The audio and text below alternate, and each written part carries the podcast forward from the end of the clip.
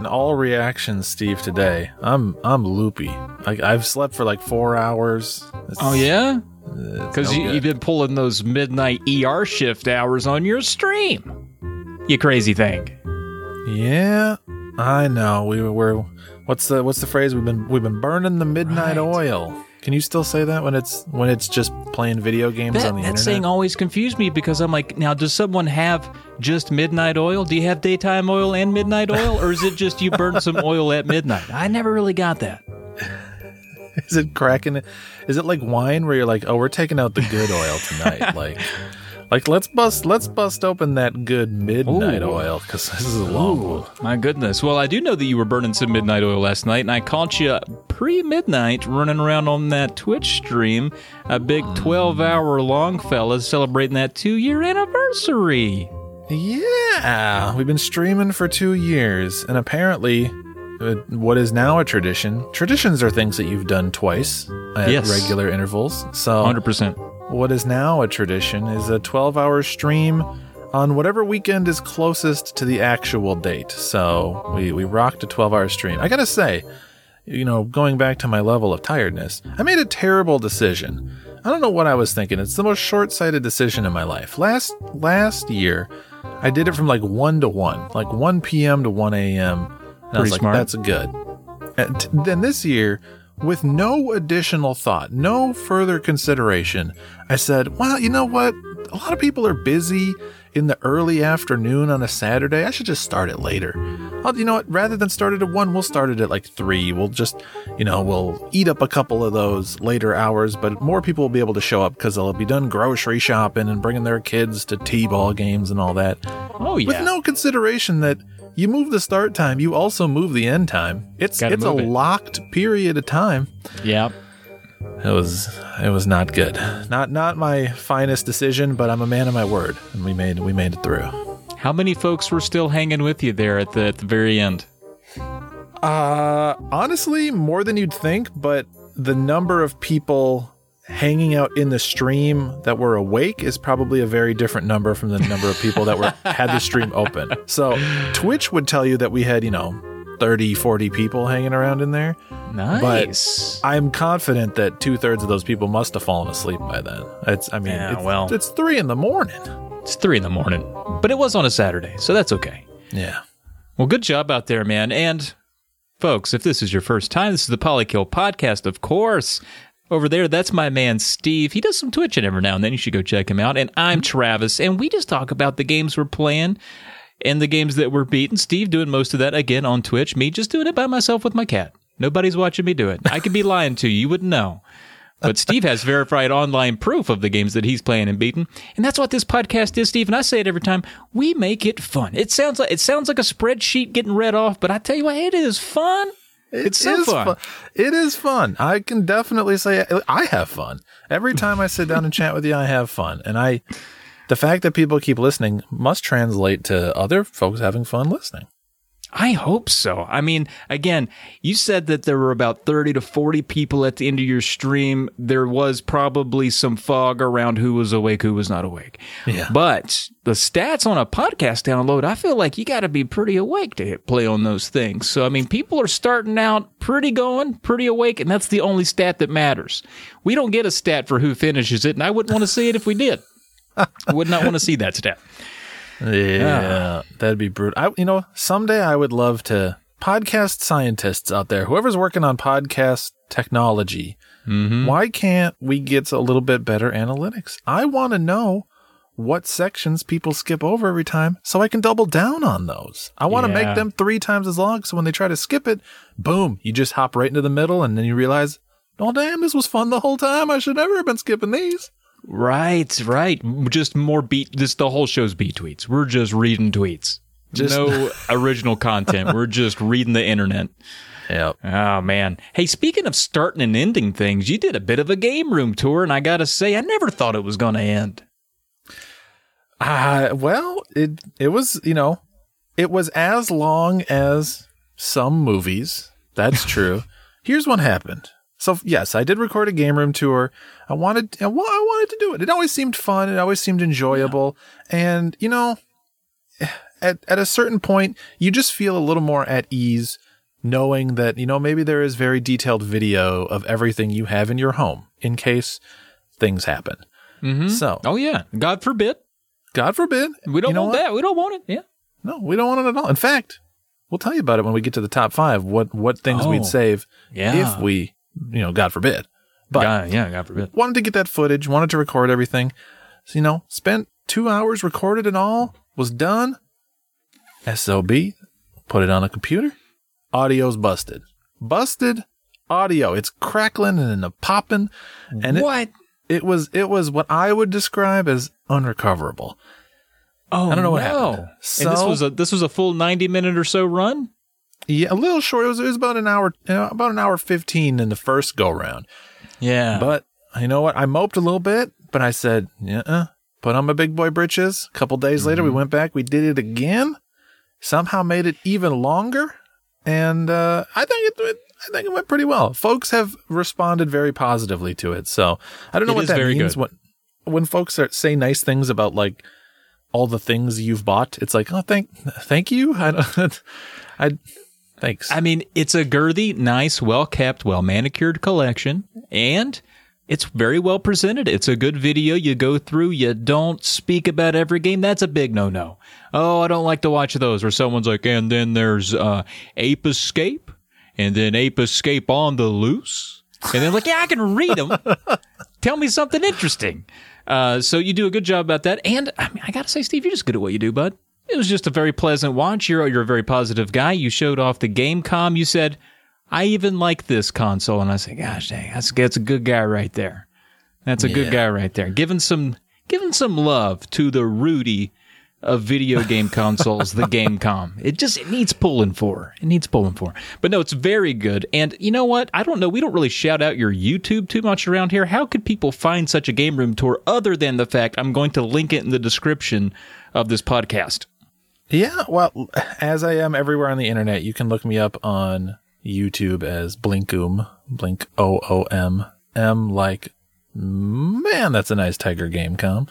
Uh, or if you're already on my Twitch, which most people probably see me over on Twitch, it's also linked in the description of my Twitch. Uh, or you know what? Just just at me on Twitter. I'll give it to you. I'm a nice He'll guy. give it I'll you. send you that Oh, link right there.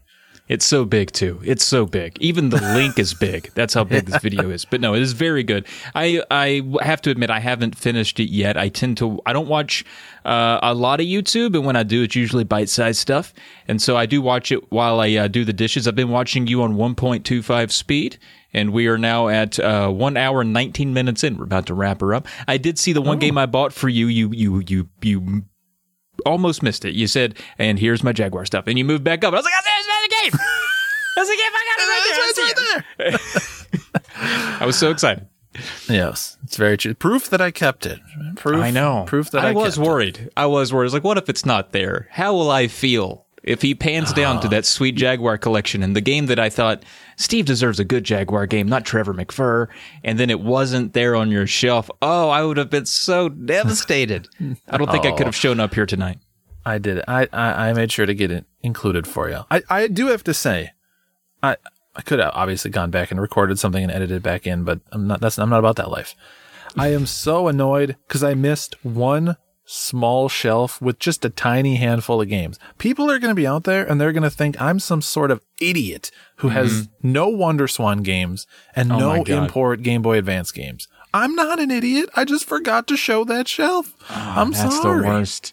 That is the worst. You know, I was having this, and this is just completely turning into a different podcast suddenly, but I was having this thought while I was watching your game room tour. You showed off your 3DO games, and I thought, because we do our game or our uh, our uh, collection showcase every now and again on the Nest Friend YouTube channel, and I said, I, I am in conflict. I was like, have we done the 3DO? I don't know that we have. And I was, it's been so long. I don't know if we have. Do you remember doing any 3DO? I really Uh, don't. I I don't think we've done the 3DO. E- Even if we had, I love the 3DO. I would like to do it again. Bring it back out. Let's, Let's, show it let's off whip again. it out. Oh man, I have I have and uh, largely because of you and because of our sh- collection showcases afterward I tend to go on a bit of a spending binge because I see your collection I'm like yeah I probably should get more games Yep. and so it just gets me in the mood. And so your game room tour did no favors. But over the last year, I've accrued more games than I've ever accrued in my life. We could feasibly, we won't, but we could feasibly just start that collection showcase over, and it would be a completely different episode. There would be completely different games to showcase. I'm Ah, not, I'm not opposed to it, but let, we'll, let's get through the first run and then we'll then we'll circle back. Fair enough. All right. Speak, speaking of circling back, or at least getting to the end of something eventually, at the end of this show, top five game, top five things that we would say from our game rooms uh, if uh, they were to meet their uh, untimely demise, which we wouldn't want to see happen. And you alluded to that earlier, but uh, that's specifically brought on uh, by an email from a listener. So we'll get to that at the very end. So you got that to look forward to. Be thinking about yours, folks, during this uh, episode. Five things you would say from your game rooms if an act of God, a SimCity 2000 act of God, wreaked havoc on your town or city, your neighborhood, what would you go down there and get and save? All right. Until then, what's coming soon? June 14th through June 27th, 2022, year of our Lord. What games are coming out that we're super duper excited for? We both wrote down one that I think most folk, most, most cool kids born in the 80s are going to be writing down. Yeah, it's that Teenage Mutant Ninja Turtle Shredder's Revenge. Mm, it looks Oh my god! so oh my good. god! I want to So bathe good. in it. I don't know. I have you ever just wanted to like you see media, you're like, all right, I I've watched the cartoons, I've seen the movies, I had the action figures, I played the video games. How else can I get it in me? Like, Yeah. is there a way? I, like, I want. I feel like I still don't. Have, I've read the comic books. I still need to find a way to fit more turtles into me somehow. Uh, and this is the this is all we've got for now is, is Shredder's Revenge. Like you said, looks good, and the I. I I'm sure you did it uh, bit on the limited run offerings there. I I Yep. didn't get I didn't get the big dog. I know somebody that did. Our our boy. Frankie Viper Strike. He went full hog. Oh, that, that and that's that's a big hog this time around. Like Yeah. they were they were pushing the limits of how many things you could put into one collector's edition. It's it's absurd. Yeah, yeah. Uh, I almost want to pull it up to read it off in case folks haven't really looked at that because I know, I know some people uh, aren't so into the limited run because I think it scares them into thinking they might have to collect everything if they collect one thing, which is not true. Okay, No, it's easy to you fall into turn it that off. trap, but you, It is. you can just pick and It is. choose. Just pick and choose. Uh, let's see if I can pull it up here because man, it is just nuts what is in that freaking package. Um, I'm bad at the internet, Steve, but it's it, w- one one thing that I really like uh, of the several things about it that you can like. the uh, the game cases look like VHS, Yes. and that Yep. aesthetic was something that I was like, man, why haven't we been doing that? That looks cool. It does. It does Where's look that slick.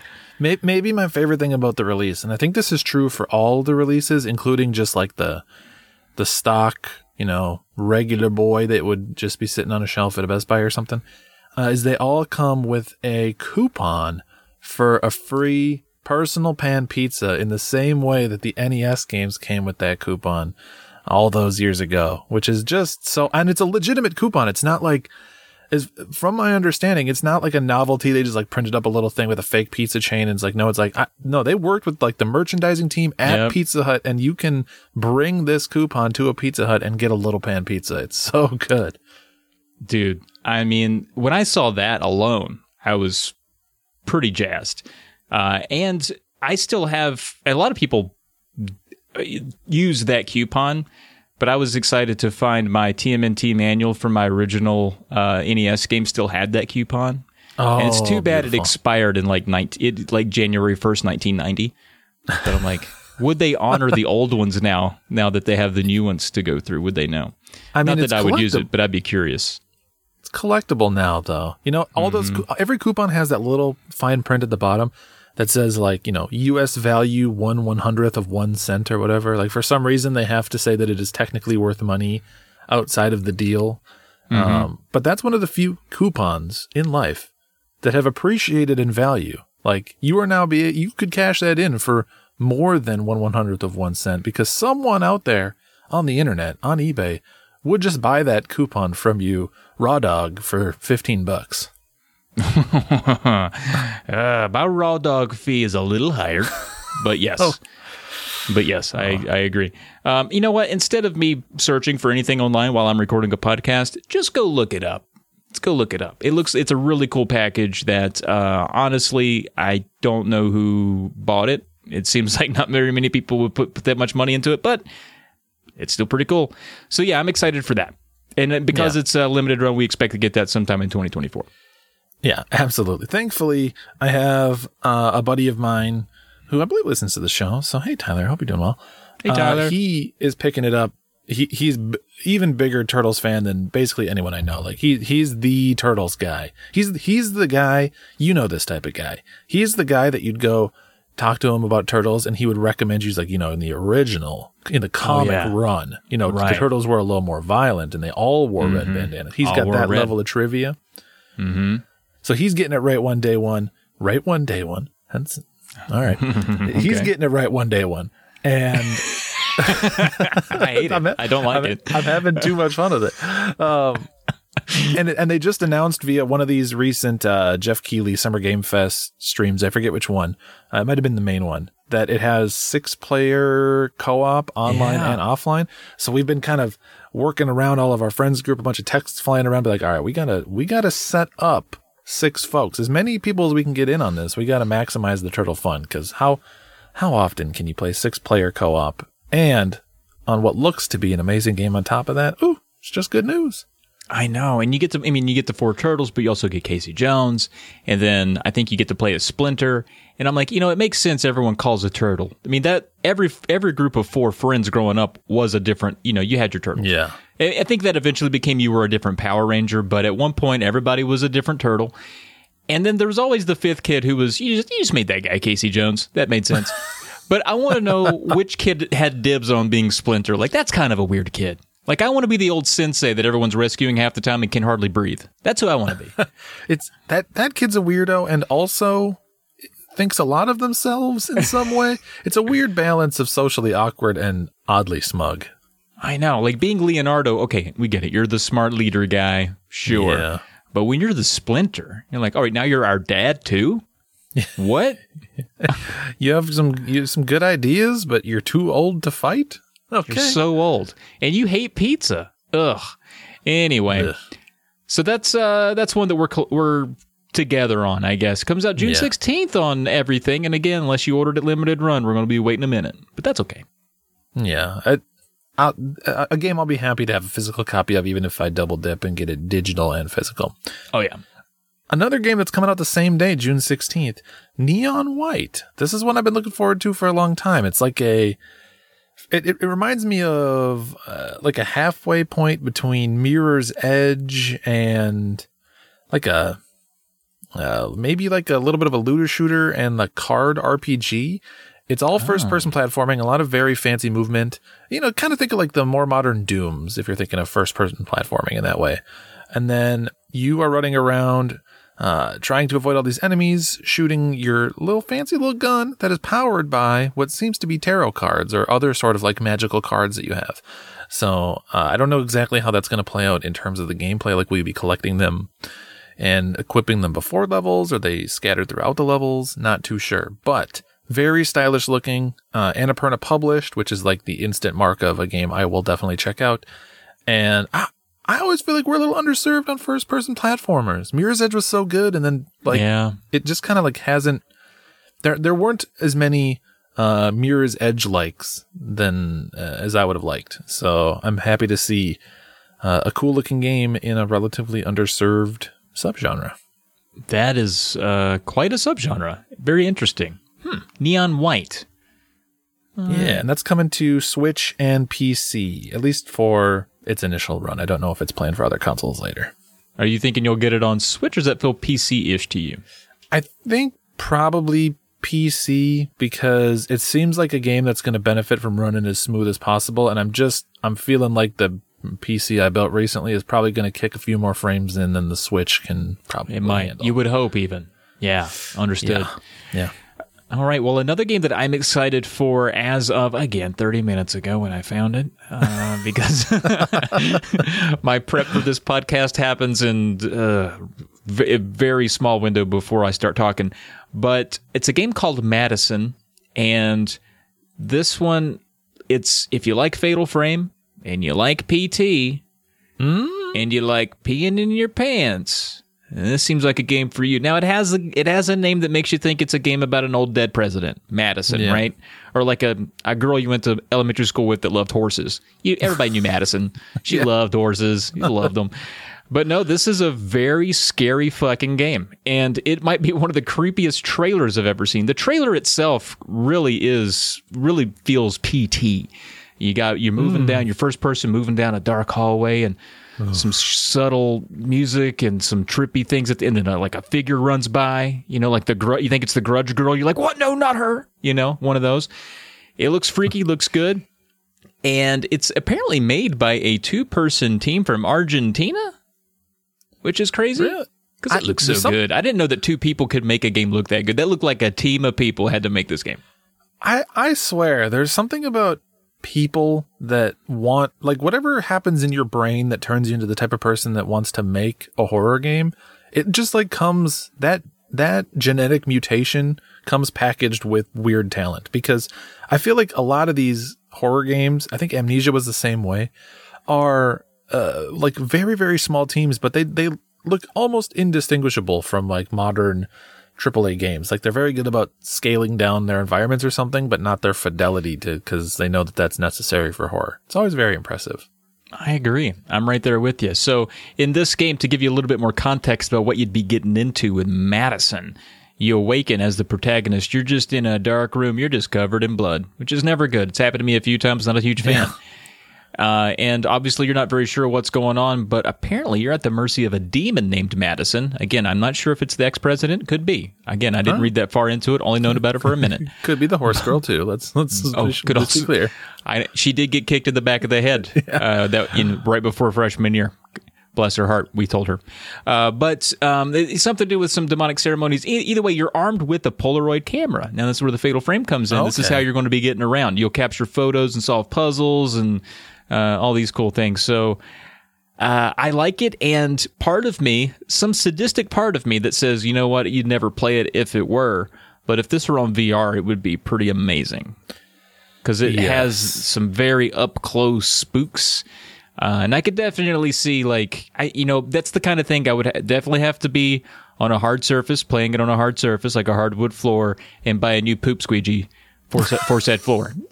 we played it. Your, your current poop squeegee's not gonna get the job No, done. no, and you just can't play that on carpet. That'll just devalue the whole home, you know. so, uh, I I do think it looks good, and I think a lot of times we get to this part of the show, I kind of shout out games that I think look cool, and sure, I'll probably own it, but it'll be a long time from now. This is a game where I'm looking at my buddy Briz and I'm saying, "Hey, bud, Yep. what do you think?" Uh, you know, we have to get through Dead Space three first. Uh, but if we ever finish that long, drawn out game, this might be one that we play soon. So, Madison coming to PS5, uh, the Xbox, the new Xbox, whatever it's called, PS4, Switch, PC on June 24th. Very cool. Yeah, you'll have to let me know how that one is because I'm I'm so stubborn about horror games and I tend to only play them in October. I'm kind of counting on you to try these out and then in a couple months when, you know, Limited Run announces that they're doing a physical printing of Madison, then you can say, "Yeah, you're going to want this one, buddy." It's like, yeah, you're going to uh, get to play this in 2025's Halloween. Uh, because it's on, it's coming to limited. Run. We give them a hard time. I mean, they're made to order. What are you going to do? It's like French fries at Wendy's. You know, you get them hot, you get them fresh. You might have to wait, but whatever. Okay, so that, those are games that are coming now. Now it's time for now. Steve, I got to ask: Did you bring your butt? Um I, I did. Yeah. Do you want to see it? We're going. Well, no, but we're, but we are going to need it. So if you just want to go Oh. ahead and plop it down in that hot seat, we brought the one man hot seat out tonight. Yeah, Oh, yeah. been a while. All right. I know, I know. It's a little roomier than I recall, but, you know, temperature's Yeah. right on point. I know. No, no more of our uh, s- side thighs sticking to each other when we get up and, and try to step away. Uh, you get to be there right there on your own. Now, I brought three questions here for you. And I don't think they're too too bad, but we'll see. I'm going to try. I'm going to turn the dial up just a little bit here, right out of the gate. Okay. Would you rather? All right. Would you rather be chased by one invincible ladybug for the rest of your life, no matter where you go, It's right there. It's it's it's well, it's not right there, but it's it's following you. So like if you if you if it, if you found out that it was in the tw- Twin Cities and you're like screw this, I'm going to go to uh, Argentina. Uh, that'll that'll do it. Uh, it'll eventually get there. It's it moves a little slower than you, but it'll eventually get there. So you always have to be on the lookout. So this ladybug chases you no matter wherever you go, and it kills you as soon as it touches you. Oh, Okay, okay. all right. All right.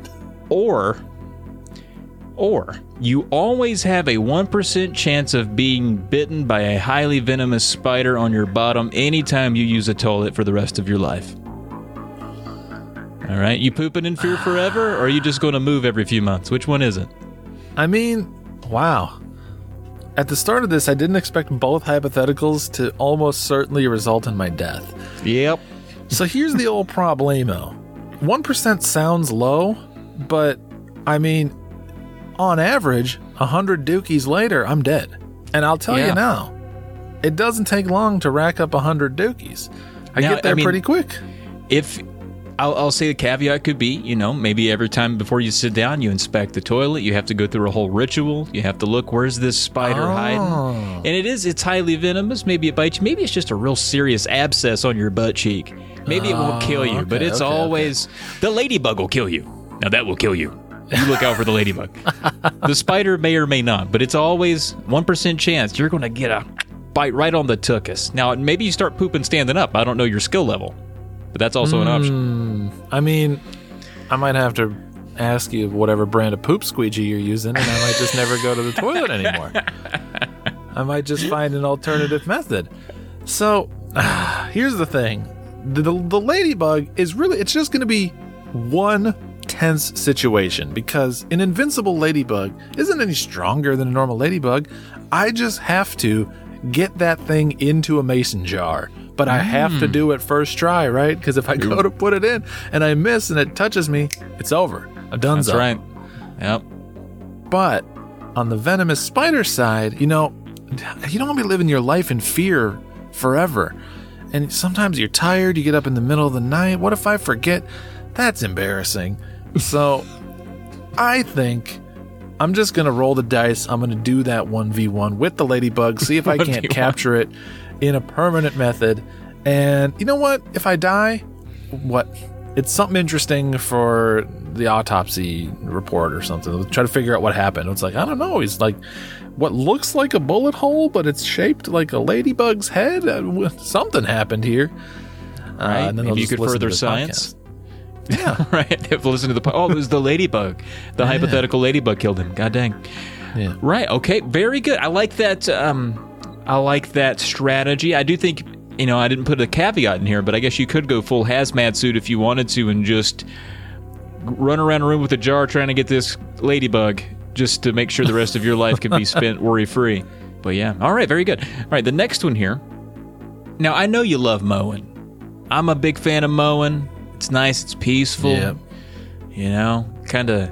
It, it, meets that uh, um, completionist side of me. Yes. Yep. Get it all done. Very much so. Here's an interesting thing for you. Now I know I know this about me. I know that there are certain I I know my yard so intimately. I know things about my yard my wife has no idea about that I have to I have to mind when I'm mowing. I wanted to ask you, what are some things about your yard you got to keep in mind while mowing that even Leah doesn't know about? What are what's going on in that yard of yours? You're like, I bet Leah doesn't even know that I gotta I gotta do this to mow this. That there's this part here. There's this thing Yep. over here we got to look out for. What's going on in that yard, bud? Oh, yeah. We've got a couple of these. So, first up, well, one, I don't even know if she knows exactly what the property line is, but that's not too big a deal. You just mow up to where your neighbor last mowed. It's an honor system thing. Oh, But we got we got a tree on the side of our house that's got some roots that are surface level, and if you're and if you're just plowing straight down, you know, you're f- cutting your straight line in your box mow, you're gonna clip the top of that root. All right, it's popping up a little too much. You got to You got to work your way around it a little bit. yeah, so I yeah, think that she might take a little. She might shave a little off the top of that of that tree root there. sure. Second up, we've got uh, the, a couple spots in the back of our house where, not this year, but historically in the past, there have been ground bees. And oh so, no! The I learned about them the first time while mowing. You mow over a ground bee hole, you're, you're running, buddy. Oh, I don't want to go to the grocery store and get a pound of ground bee hole. I just I don't I don't want to do it, but I will do it if you make They make don't me make do a it. I would squeegee for that. I'll tell you that. They right just now. don't do it. No. But uh, you got you got to approach those areas with caution, all right? Because you never know. Did they did they come back? I mean, yeah, we've done what we can. We watered the area to try to collapse their old nests, and we filled those holes with dirt. And historically, they don't re-nest in the same place. But you've been stung once, you've been stung every time, buddy. You That's know, right. you That's know right. the fear. And so she, it, it's it's a very, very uh, uh, regular looking part of our yard. She'd never know that there's bees hiding in there. So man, I got stung right in the back of the knee one time by those gosh dang ground yellow jackets. And ah. I go tiptoeing by that part every single time. Oh, yep, exactly. The the one time they I didn't realize it at first. They started stinging me. I looked down. There's a bunch of bees around my ankles. I dropped that mower. I'm running away. bees are ping, ping, ping. They're trying to get me. I'm sprinting full speed between my yard and my neighbor's yard. Probably my pants are falling down, but I'm too scared to notice. Ooh ha, ooh ha. I just dive, dive into the kiddie pool in the front yard and and wait for them to go away. There you go. That's a good way to do it. Uh, that happened to me one time, and I was I have a riding lawnmower now. I upgraded.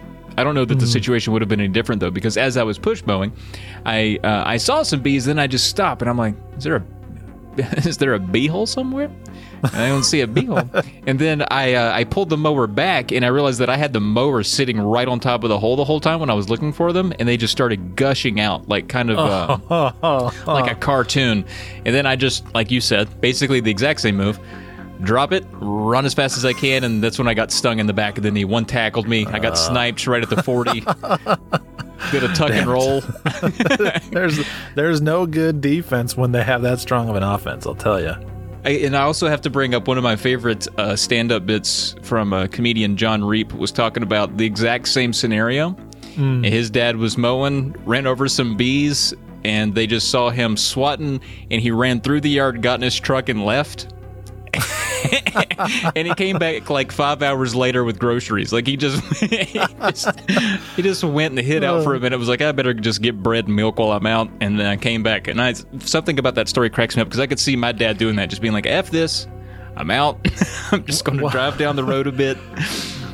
Not to, bees. not to turn this entirely into a bee podcast, into Paul B. Kill, but I tell you, one of my most vivid memories as a child is I was uh, we live on a cul-de-sac, and I was down on the other end of the cul-de-sac, and a bee came, and I, for whatever reason, at this point, I had already developed the ina- inappropriately healthy fear of bees, and I remember vividly. I would swear that this is true.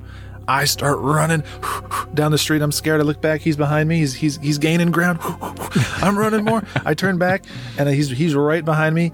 I swear to God, the dude, he's staring right into the whites of my eyes. There's a cigar hanging out of his mouth. He's just chewing the butt of it, and and he's got murder in his eyes, dude. In my memory, I leapt into the house. I slammed the door, and we could see a thud as it smashed into the front of the door and left a dent because it was so hell bent on killing me. I, Jeez, horrifying. jeez, that is a that's a full on like it's like a Spielberg movie or something there. Ah, man. Well, you got to be careful around the bee holes, folks. You never know what's going to Yep. come out of them. And last one, uh, last one here for you. This one should be pretty simple, I think. This will be a good way to close it out. What's the last food you tried for the first time? Does that make sense? What was the last food Ooh. you tried for the first time? Uh, the last food for the first time. I think it was. Now I'm like, dang, do I ever try new foods? It's got to be something. It was some sort of like squid adjacent thing. This was like several months ago. Someone was cooking some up, and it was like I forget what it was because it was just one of those things where it's like a gummy texture Ah. that comes from the ocean. You know, is it come from a clam? Is it like a little Like jellyfish or or something? You can't, something like that. And I I did it because I was like, you know what, you know, try everything once, whatever. And then it was exactly what you'd expect, where it was like chewier than you want and a little more bland than you'd hope for. And you're like, oh, I would never, I don't want to eat this. I'm not really in the mood for it. So Maybe that- that- calamari. that's what it I mean, I don't know. I do like calamari if it's if it's fried and I can dip it in something good. I'll uh, I'll eat it. But um, all right, cool. Because I was thinking the same thing. I don't know what mine is. I have no idea. Hmm. oh, another one, right around the same time, jackfruit. Have you ever had jackfruit? Oh, wait, I, there's something about jackfruit, right? Doesn't it just look weird or does it smell bad? There's something about it. Uh, it's no no odor memory uh, Okay. of mine, but it's like a it, it's like a white fruit flesh Oh, kind of filled with seeds, sort of like the cross between like coconut, watermelon, and strawberry. If you like put all three of those into that AI bot that combines images that's going around right now. Right. I just remember it was like it was good, but it was very subtle. Like the sweetness was not off the charts. I was I was surprised because I was expecting to bite into it and have it be like real sweet, but it was it was almost like sort of flavorless in a way, which which wasn't bad. It was just surprising. Yeah. I've never tried it, but I, I pulled up a picture and it does look like a bowl of soggy pops. You know that cereal pops? yeah. it was like a bowl of soggy pops. But all right, interesting. Jackfruit. Wonder who named it. All right, well that's the hot seat for you. Get you out of there. Get on out of there now. Get on Not out. bad. You did it. You did it. Not All bad. right. All right. Um. Well, this is a podcast about beating games, and to beat them, you got to play them. Uh, you've been playing some games. Um, looking at your list here, some good ones, some good ones. Um, why don't you take one? Sure. You said that like like hmm, for the first time. Some good games. Hmm, Finally, Interesting. finally. Interesting. Hmm. Uh, so yeah, we we popped in uh some Game Gear love not too long ago on one of the streams. Did a little Tails adventure. Mm-mm-mm. I forget who it was. Someone.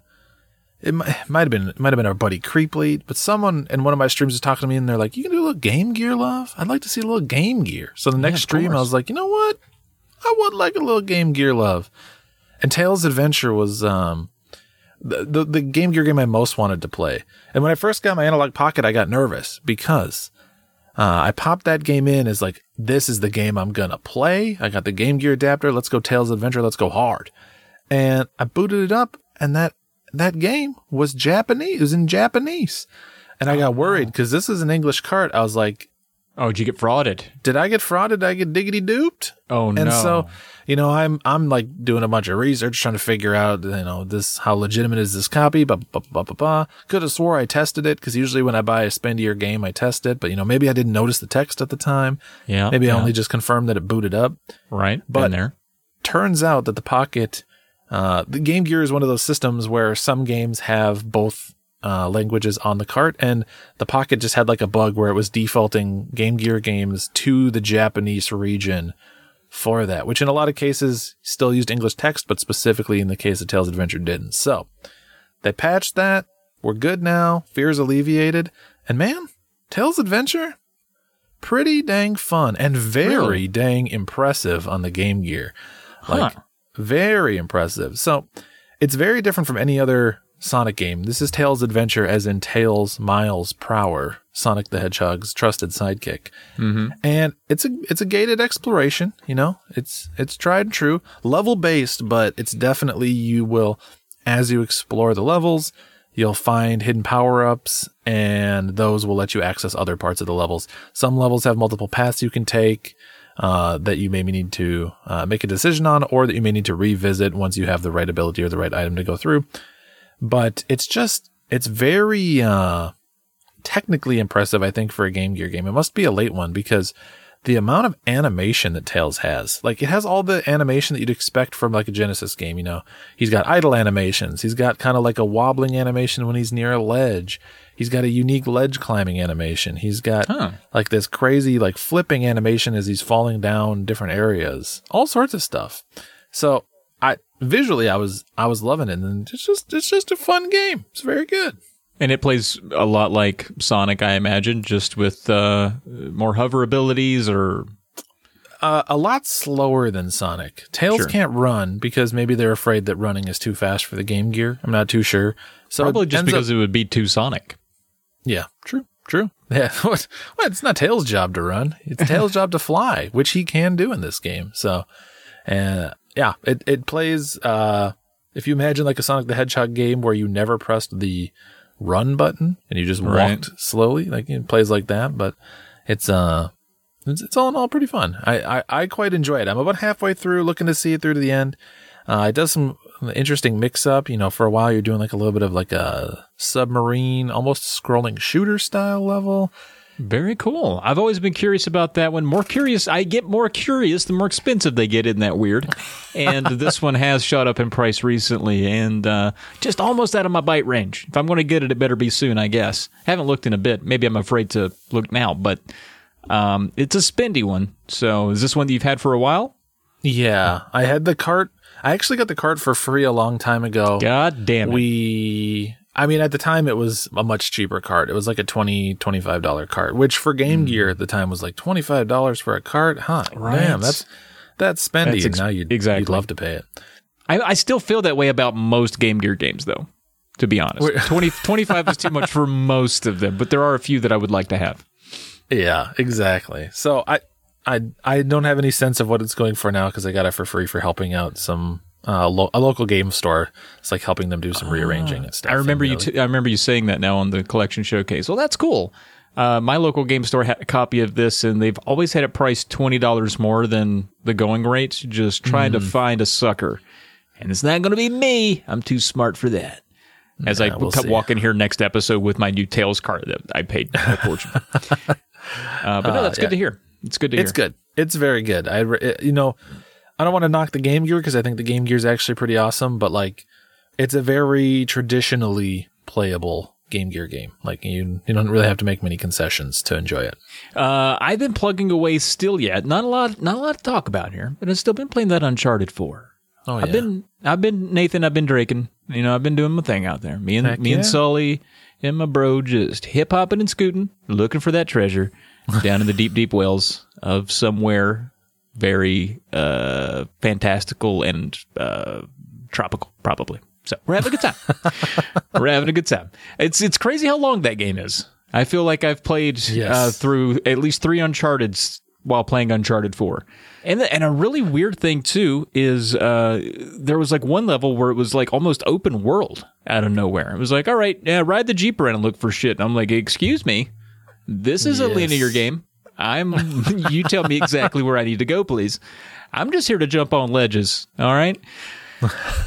but no, it's it's really good, and I man, it still strikes me. It that game is what six years old now. I think. Yeah, it's something still like just. that. It looks so good on my original ass PS4 and my basic ass TV from 2012. It still looks so good. It's so it's gorgeous. They nailed. I mean, they basically set the bar. I think those Uncharted games are always sort of, in terms of AAA budget, uh, like technical fidelity. Some of the some of the best you'll ever get.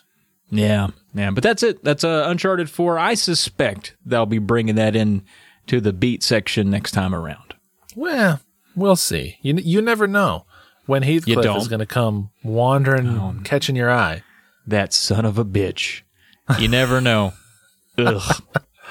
Uh, well, one that I've been playing that's a lot of fun is Rock Band Four. I Never done heard of it. I done busted out Rock Band 4. Let me tell you about it. There's a genre of game. It's called the music rhythm game. No. Oh my gosh. Is this new? Uh, nah, it's it's been around a little while. You probably wouldn't have heard about it. It's kind of an indie genre, but oh. you know, it was it was serendipitous timing because we were talking in the Discord recently. There was a little bit of Guitar Hero love going around. Everyone was sort of getting nostalgic. There was several people actually in the Discord that were like, "Oh my god, talking about Guitar Hero has me immediately want to bust out the instruments and start playing." And I had just just a day or two before uh, busted out the plastic instruments again. I was looking forward to playing it for a long time, and I did the thing where I, I, I pulled my drums out of my storage space where they were and I set them in the middle of the living room to be a burden. Like, yeah, this, this is just going to take up space as a constant reminder that I, I, I should really carve out the time to just play this game that I love so much.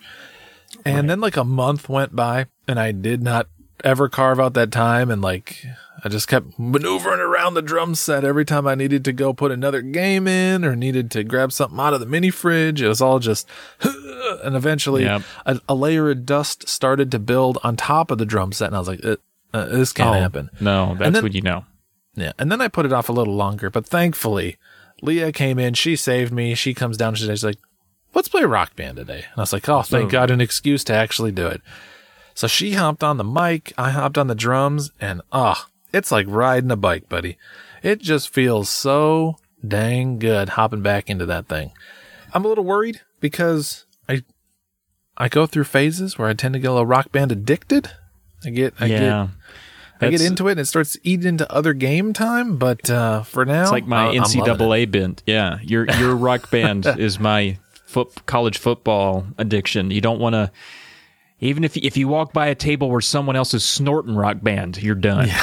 you know, you're like, hey, give me a hit Exactly. of that. Let me push some of those buttons there, man. You play hardcore, you just play regular expert. What are you doing? then you're done.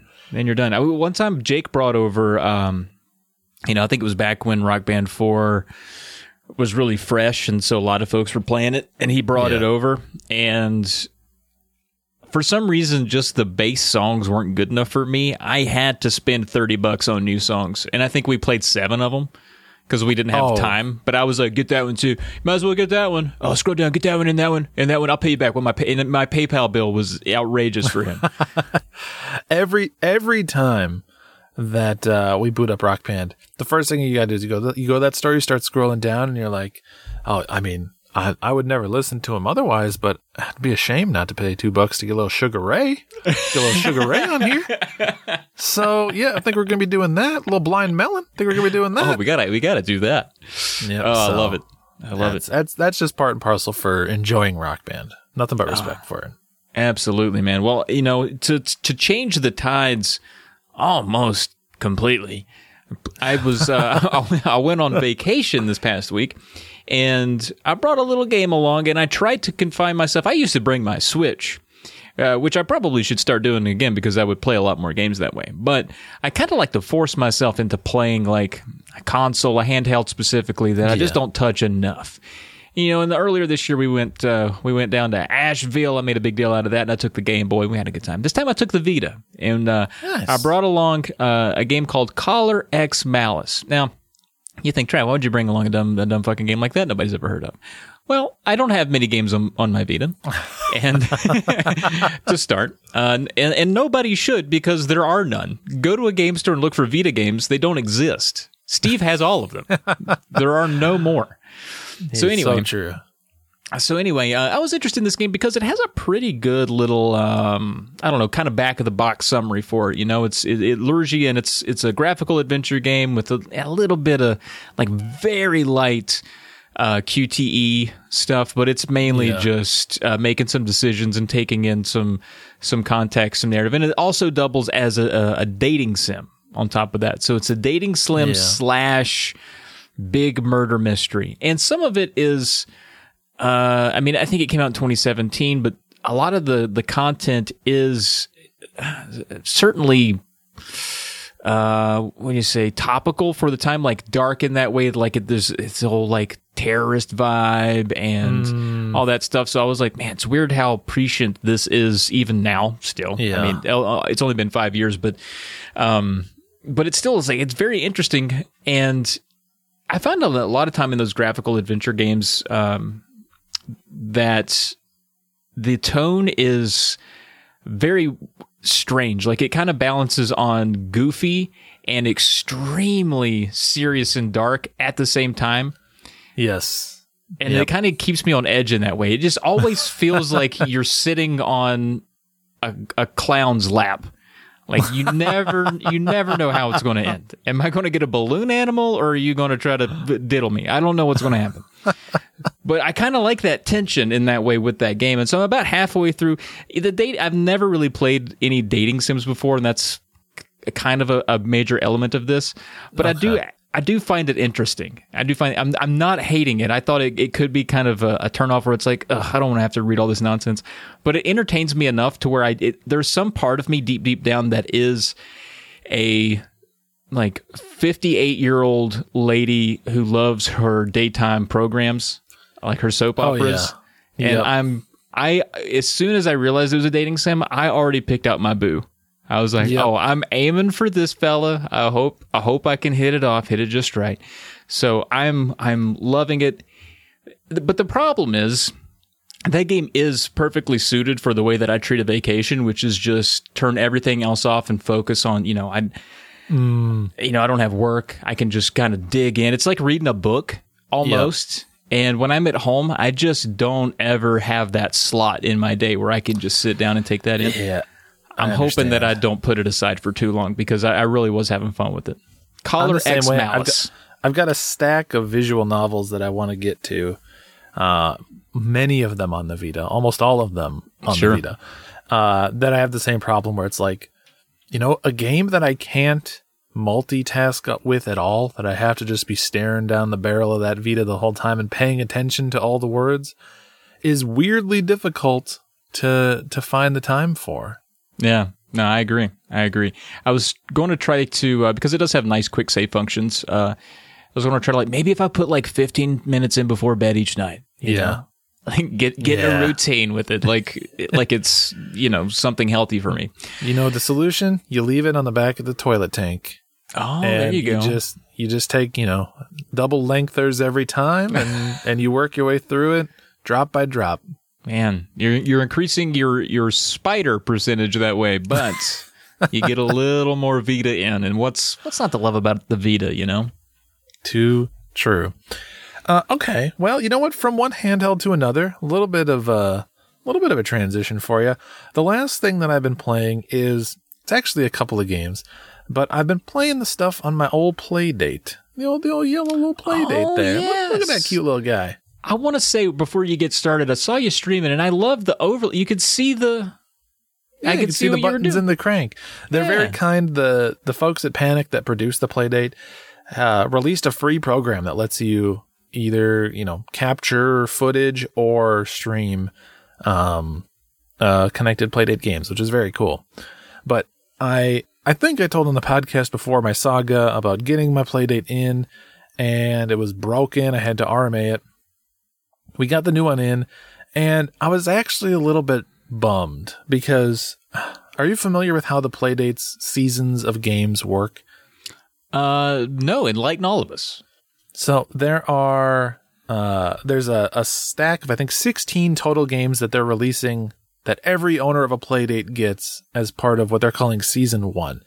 And the way that they wanted to release these is they drop two every week, but because they knew that production issues would prevent everyone from getting their playdates all at the same time, folks would be getting them at different paces.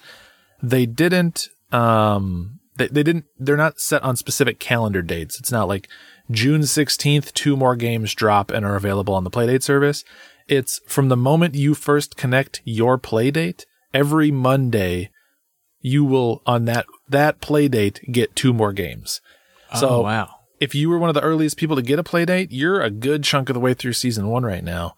But because I had to RMA mine, it set me back on that schedule a lot. So I was hoping to have a lot more games to be able to talk about, but I'm only now three weeks into my cycle, uh, and I only have that many games. Uh, but of the ones that have released so far, uh, the one during the stream, the two that I definitely enjoyed the most, one is called Casual Birder, which is an amazing name for a game. And It's like our friend Dylan. I called him a casual birder, you know? he was kind of casually into birds. Yeah, yeah, he's not too serious about it. He, he, he he's got other hobbies too. uh, you, it's just a game where you walk around, and at any point you can bust out your camera and take pictures of birds, and it's kind of like a Pokemon Snap thing where uh, it's like sort of puzzle based, where you're going from screen to screen, top down Zelda style, and you're trying to find the birds, and sometimes like puzzle out how to get the birds to emerge from their their homes or capture them at the right moment. Um, and then in addition, when you pull out your camera, it uses, cause the Playdate has a crank on the side. That's like the main, um, gimmick for the controls. You use that camera to focus the lens either near or far back. So you might need to like, you know, cause a little bit of noise here that gets a, a bird to fly out of the hole in the tree. And then you got to have your camera ready in the direction he's going to fly and then at the right level of focus. So as he oh. s- goes past your lens, boom, snap a photo. Yeah, You start duck hunt style. book. Yeah, Nice. very very much so. So very cute game, like just a fun little like puzzle adventure game that has pretty good sense of humor. And I think I shouldn't say this for sure on a podcast because then it's etched into the history books. But I want to say that it has uh, a developer that is somewhat well known. I think it might be Bennett Foddy that that worked on this game, or in part worked on this game. So. Uh, a lot of the Playdate games were developed by folks that have pedigrees that you would recognize. Very neat. And I do re- I do recall that, and I'm pretty sure our pal Weedo recently finished Casual Birder, which is how I uh, had heard the name before, and I also remember his backdrop of having birds casually in the background uh, for his beat tweet. Yeah, I mean, that's a very we don't move, right? He's So Weedo, he's just out there being a bit, being a bit of a photo man. He he's a bit of a casual birder himself. If the birds are games and beautiful backdrops, that's true. That's true. So Casual Birder, okay, great. So I'm hearing one. That's one one game on the old Playdate, but there might but be the one I was having the one I was having the most fun with, weird game, hard to like. Hard to make this sound as good as it was, but I was I was hooting and hollering on the stream. Oh, I love that. and it's called Time Travel Adventures. So it's a level based puzzle game, and it's set up where at the start of every level, you uh, get a letter in the mail that I don't know why it's a letter in the mail, but it is, and it says like we're going on our first date at 3 p.m. And you you start with your character. He's he's snoring. He's just snoozing on the bench. He wakes up. He's like, "Oh my god, it's already 3 p.m. I'm late for my date. I haven't even left the house." Oh my god. And then the the mechanics of actually playing it are all it uses is the crank. You just turn the crank. And when you turn the crank clockwise, you make time progress forward, which progresses him to like running towards the location of his date. And if you then wind the crank backwards, it will reverse time and you'll reverse on the path that he's going to take. So it's it's 2D side scrolling, kind of reminds me of like Vib Ribbon if you're familiar with Vib Ribbon I'm not. um, but it's eh, his path is set. You have no control about where he goes or what he does. The only thing you can control is uh, whether he's moving forward or backward in his timeline and the speed at which he does it, which is affected by how fast you're cranking that thing.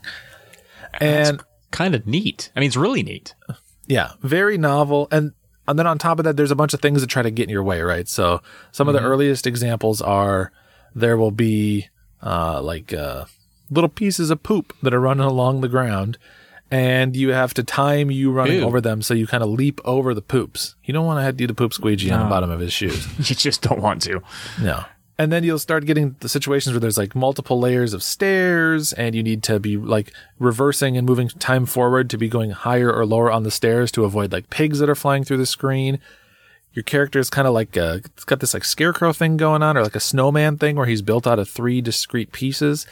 And as the, you progress the timeline forward, he jumps onto like a like a pull up bar, and it stretches his body out and leaves a little gap between those three pieces. So sometimes you have to like get to that point in the timeline before a bird comes by and flies right through you, because otherwise they'll they'll hit you and knock you back.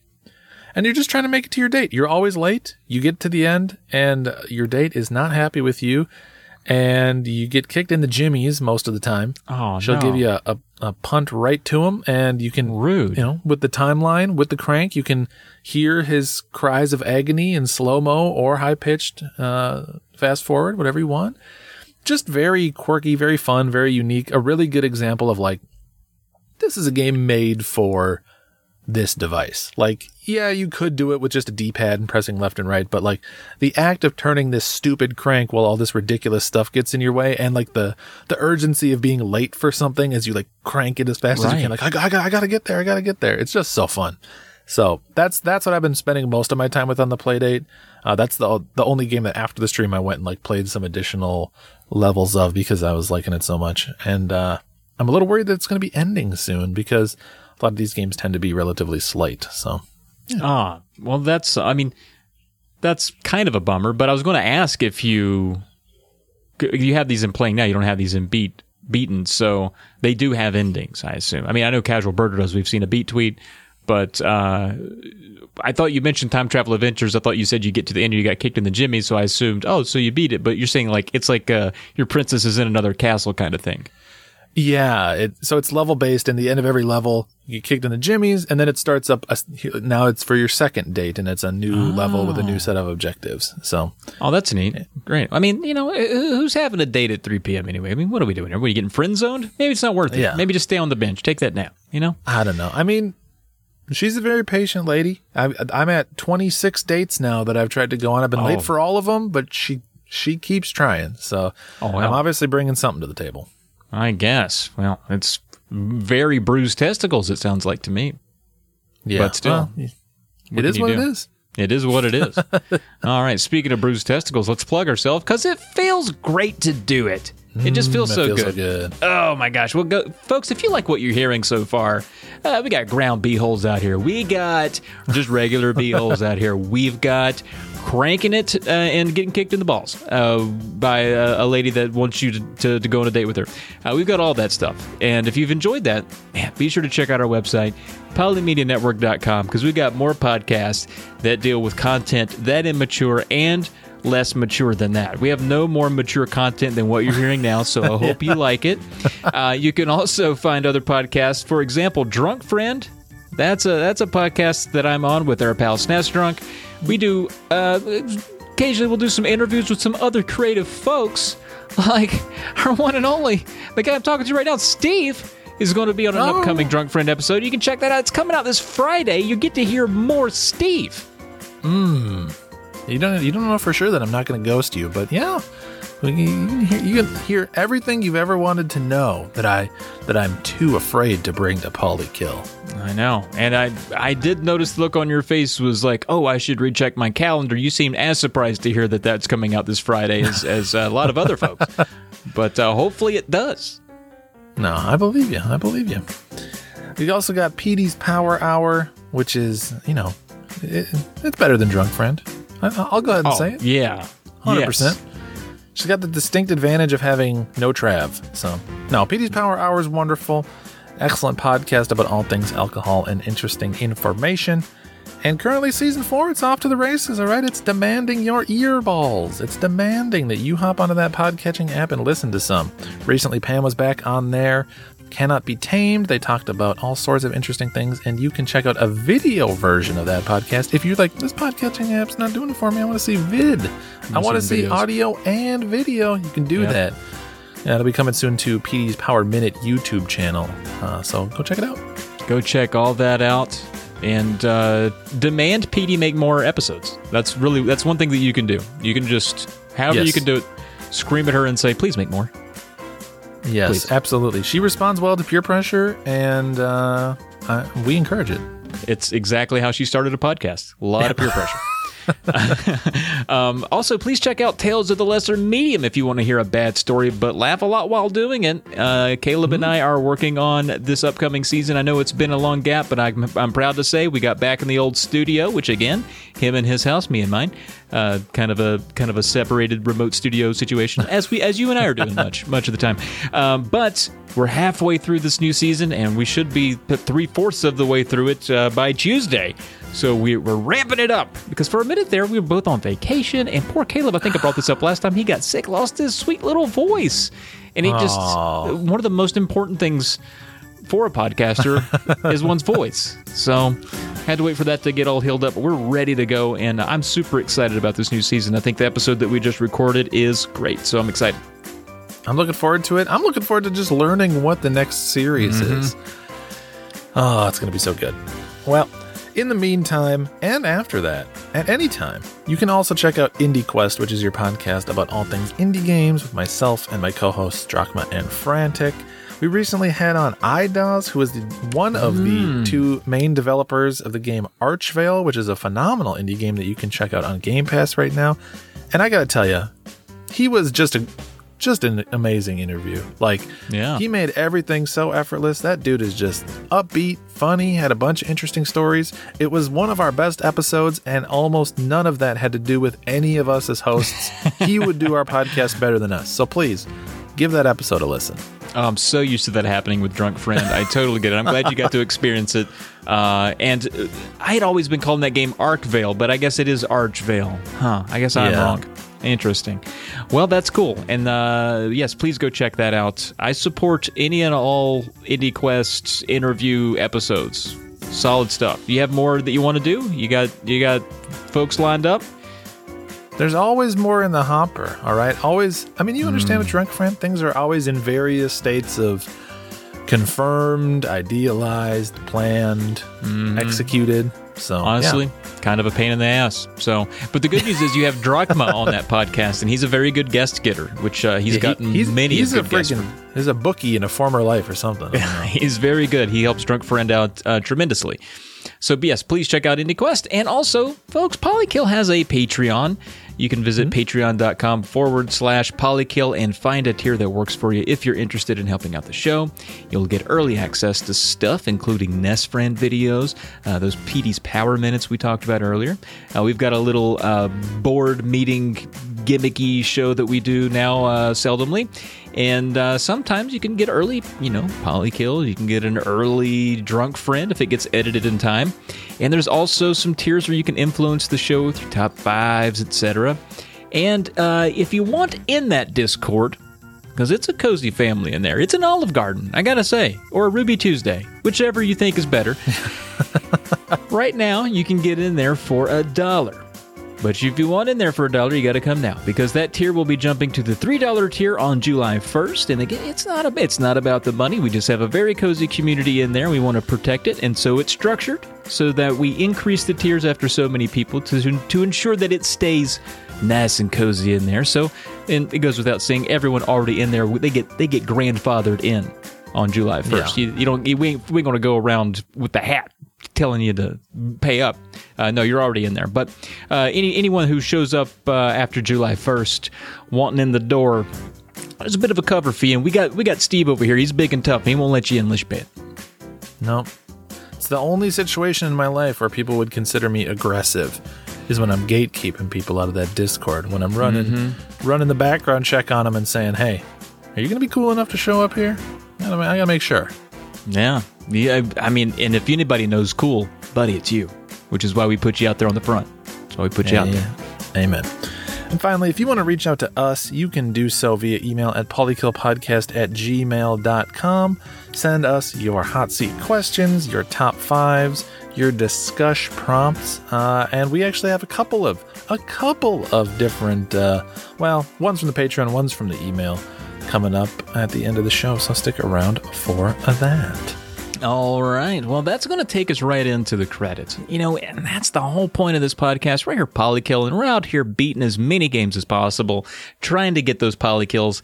And man, it just feels good to see the name scroll up the screen. Who made this gosh dang thing? You might say sometimes after you've beaten it, like who was who did this? This was nuts. Or maybe it was I hated it, and can I find their addresses? So uh, I'm just I'm going to get started here because there are two specifically that I mentioned last time, and I just don't have a ton to add other than we done beat it. And one of those was the VR uh, game because I, I got an Oculus 2 from a buddy, been been uh, playing that. I got please don't touch anything on there. A little, I, I don't want to call it an escape room. It's definitely a you're in a room that you probably should escape, but you're just in there solving puzzles like an asshole. You don't really need to be in there. I think you can leave, but um, uh, but you get a, a bunch of different endings depending on the the order and sequences that you solve some puzzles, and uh, you know. I'm just going to say I beat it. I got a lot of the endings. I got to a point where I was like, I can't figure out how to get any more. We got most of them. It kind of keeps a chart, and I was like, I feel like I feel like that's enough for me. So I'm going to call "Please Don't Touch Anything" a beat. But I will say it's it's definitely a game that's highly recommended, uh, especially if you have VR. You know, you don't get physical versions of those games very often unless you have PSVR, and so you're locked into a digital rate, and it is a cheaper game. So that's that's number one, and it's also very good at that at that rate. So I think it's one of the one of the games out there that's worth it if you're just getting into VR. Maybe you want to try something that doesn't get you moving around too much. I I tend to be uh, a bit hamstrung. You think, you know, Trav, you got a you got a big old game room down there, but it's like I can't move four feet in any direction without clearing a shelf of games or punching a, a column in the middle of the room or kicking a cat into the wall. Uh, so this was actually a game where I didn't have to worry about that because you know just kind of in a very contained space, pushing, prodding buttons, So if you're if that's a concern for you, I think you could even sit down and play this one. Hmm. There you go. Please don't touch anything. Awesome. Glad you're able to make your way through that. I'm always happy to hear a little VR love on here. No, Now- yeah, more to come there on one day. Yeah. Heck yeah. In the spirit of things that we had already talked about, but we should close the book on them, make sure people know these, this isn't coming back. I already talked about it, and now I saw who made it. We made our way through the Guardian Legend. We finally, Oh, yeah. we finally beat that bad boy. I actually was surprised when I was, you know, going to pull my stuff together. I don't know, something about the last two weeks. I I was like, Guardian Legend was more than two weeks ago at this point. I feel like I beat Guardian Legend back in early spring. But nope, that that just happened. And great game. Loved it the whole way through. I gotta say, pretty difficult final boss, but I found a nice cheesy strategy that let me beat mm. it, probably unintended. Although I'm not sure about that because a lot of times in these old NES games, sometimes the cheesy strategy like is the one that they expected you to do and it is impossible otherwise. So who knows? Yeah. Yeah, like Dark Link, never forget, right? Yeah. exactly. What a bitch. Uh, oh, I'm glad you. I'm glad you wrapped that one up. And again, that's that's one I've not beaten. And uh, now, uh, knowing what a skilled gamer you are, I'm uh, a little bit worried about that final boss. But hopefully, I find the cheese myself. Yeah. Uh, all right, and then the last one here, just to close the circle on Mario Superstar Baseball. I brought that up last time. I said, "Gosh, dang, this game is just way too hard for me, Steven. I'm having a hard time. I love baseball. I'm a baseball fanatic, but I'm having a hard time beating this game for babies with baseball." And I got, I got, I say, I don't think it's a game for babies. I think they meant for this one to be uh, quite uh, challenging in, a- in a lot of respects. They wanted you to grind, and I, I don't know that I was really willing to do that so much. Uh, so I, you know, full transparency here. We only got three of the four cups, but we beat it up. It's like beating, you know, uh, easy, novice, hard, and then I just left the expert on the table. So I'm looking at it like that. You saw you saw who made it though? They show you, they, they run through, they run through a little who made it after each cup. So Oh, technically, okay, I saw who made that goddamn thing three times. All So right. we, we're right. good. We're good.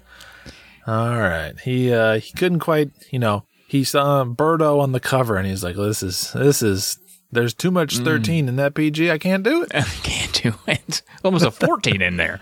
Jeez. Louise. Well, congrats on making your way through, pushing through that. I know that was difficult for you. I mean, I assume you probably edited out, but there was a lot of crying when we were talking about this on the last episode. Big boohoo time. Yeah. Yeah, b- blubbering is the word I would use. So, glad you were able to get through. Yeah, we did. Uh, so another one that I wrapped up that is uh, instantly, you know, game of the year contender, Citizen Sleeper, Wow. and uh, it the quality of the writing in this game, I swear to God, it's second to none. Only Disco Elysium comes close. Soundtrack was so good the whole time, but what is actually really cool that I wanted to touch on is how they do the endings in this game.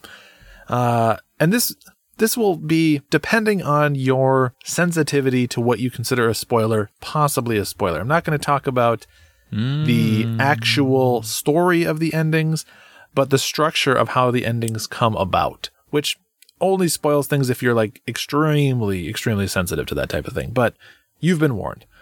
So, Citizen Sleeper, it's a game very much about your choices and trying to find your way on this space station that's sort of like got a lot of refugees and a lot of people that are sort of in transit in different parts of their life and, and things like that.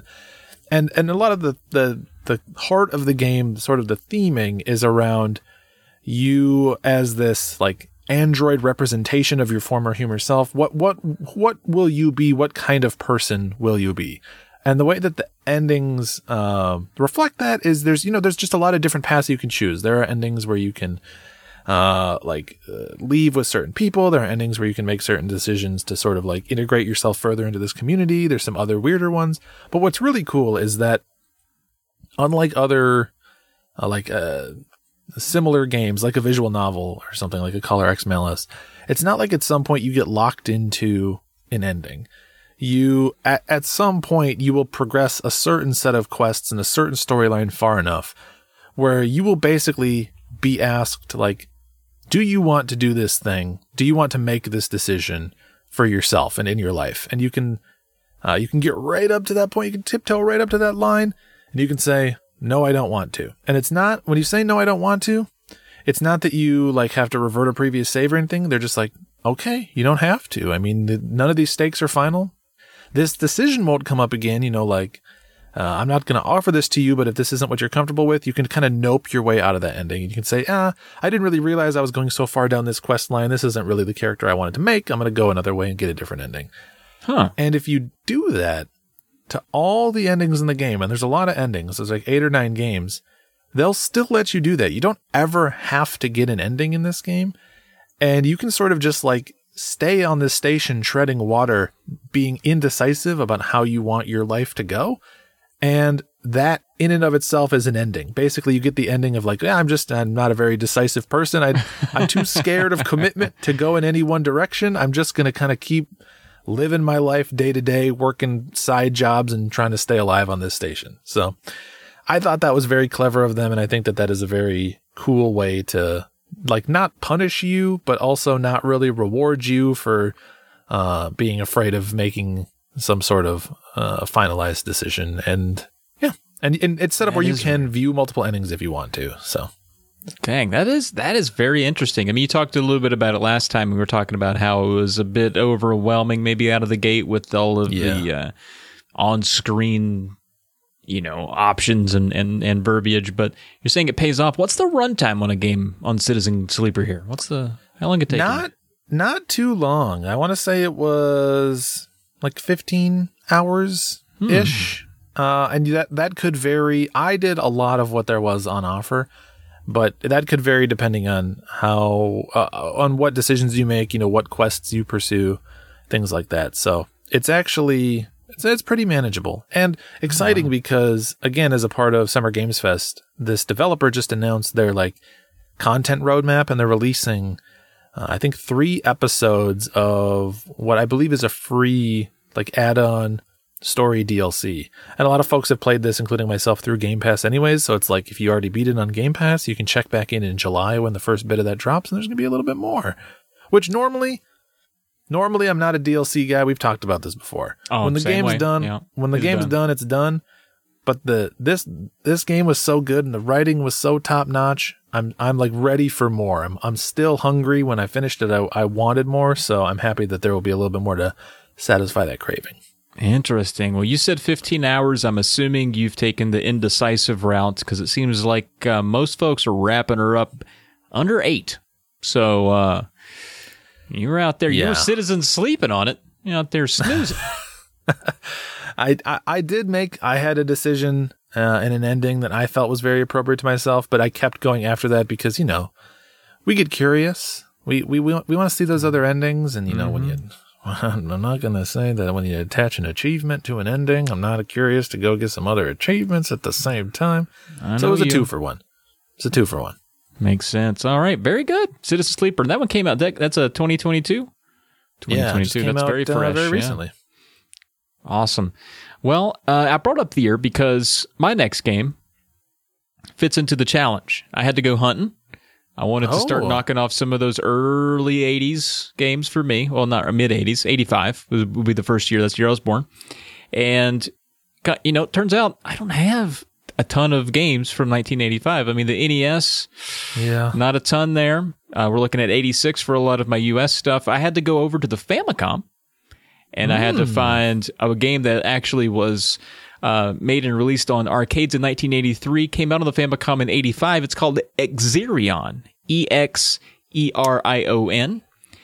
That, And- that sounds like the name of a game. If you needed to make up a Yeah, game right? name for like a movie that where there were no licensing disputes, you would name it Exerion. 100%. I agree with you. In fact, I I uh, I used my collection app and sorted by year of release to find everything. Oh, and when I smart. when I saw this game, I was like, "Wait, I have this?"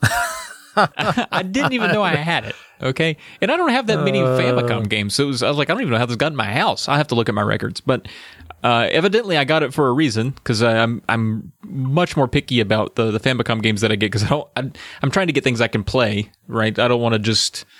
I, I'm not going to take the time to learn Japanese, right? We got it. We have to. They have to be English friendly. So anyway, uh, Exerion is a shoot 'em up uh, that uh, it- it's kind of a. I don't even really know what the view is. I mean, it's close to top down. It's it's got a real Galaga feel. Okay, and it's it's interesting because its gimmick it has kind of two gimmicks going for it, and you have to you have to understand that it's very primitive for its time. It's this, this is early '80s NES ports essentially, Yeah. and uh, it's it uses parallax scrolling as one of its gimmicks, and so the levels are constantly doing the parallax. So it's like Galaga with a background, essentially that's Okay. always moving, always moving around, and the enemies are coming down from the screen. It even has bonus stages like Galaga Okay. uh, but it also has momentum. And so one of the things you have to be wary of is you're as you're slinging yourself side to side on the screen, you got to really you know take some, some care and some control of when you're turning back. Now the game doesn't have. I mean, it probably has a kill screen, but it loops after ten stages, so that's when I Yeah. called her done. And the, Yeah. the difficulty goes up at, at that next level. But once I once I eclipsed the the refresh, uh, I called her good. And in that way, it's not too difficult for a shooter, and I I like that. I like a shooter Yeah. that's I don't have to like go to shooter college to beat. you know, I, That's so true. so uh, this one was actually really fun. Uh, I can't imagine it's one that a lot of people can just get their hands on unless they emulate, but I think it's it's worth a look because it. I was impressed with how uh, early you know it came out. It's a shooter. It somehow n- it never came to North America. I don't know why. It seems like it would have been fine too, um, but it was super fun. It was kind of addictive. Ah, a little bit of an uh, what, obscure Jasper here. Yeah, I would say an obscure Jasper for sure, bud. Yeah. All right. Good to know. The old wish list is being opened as we speak.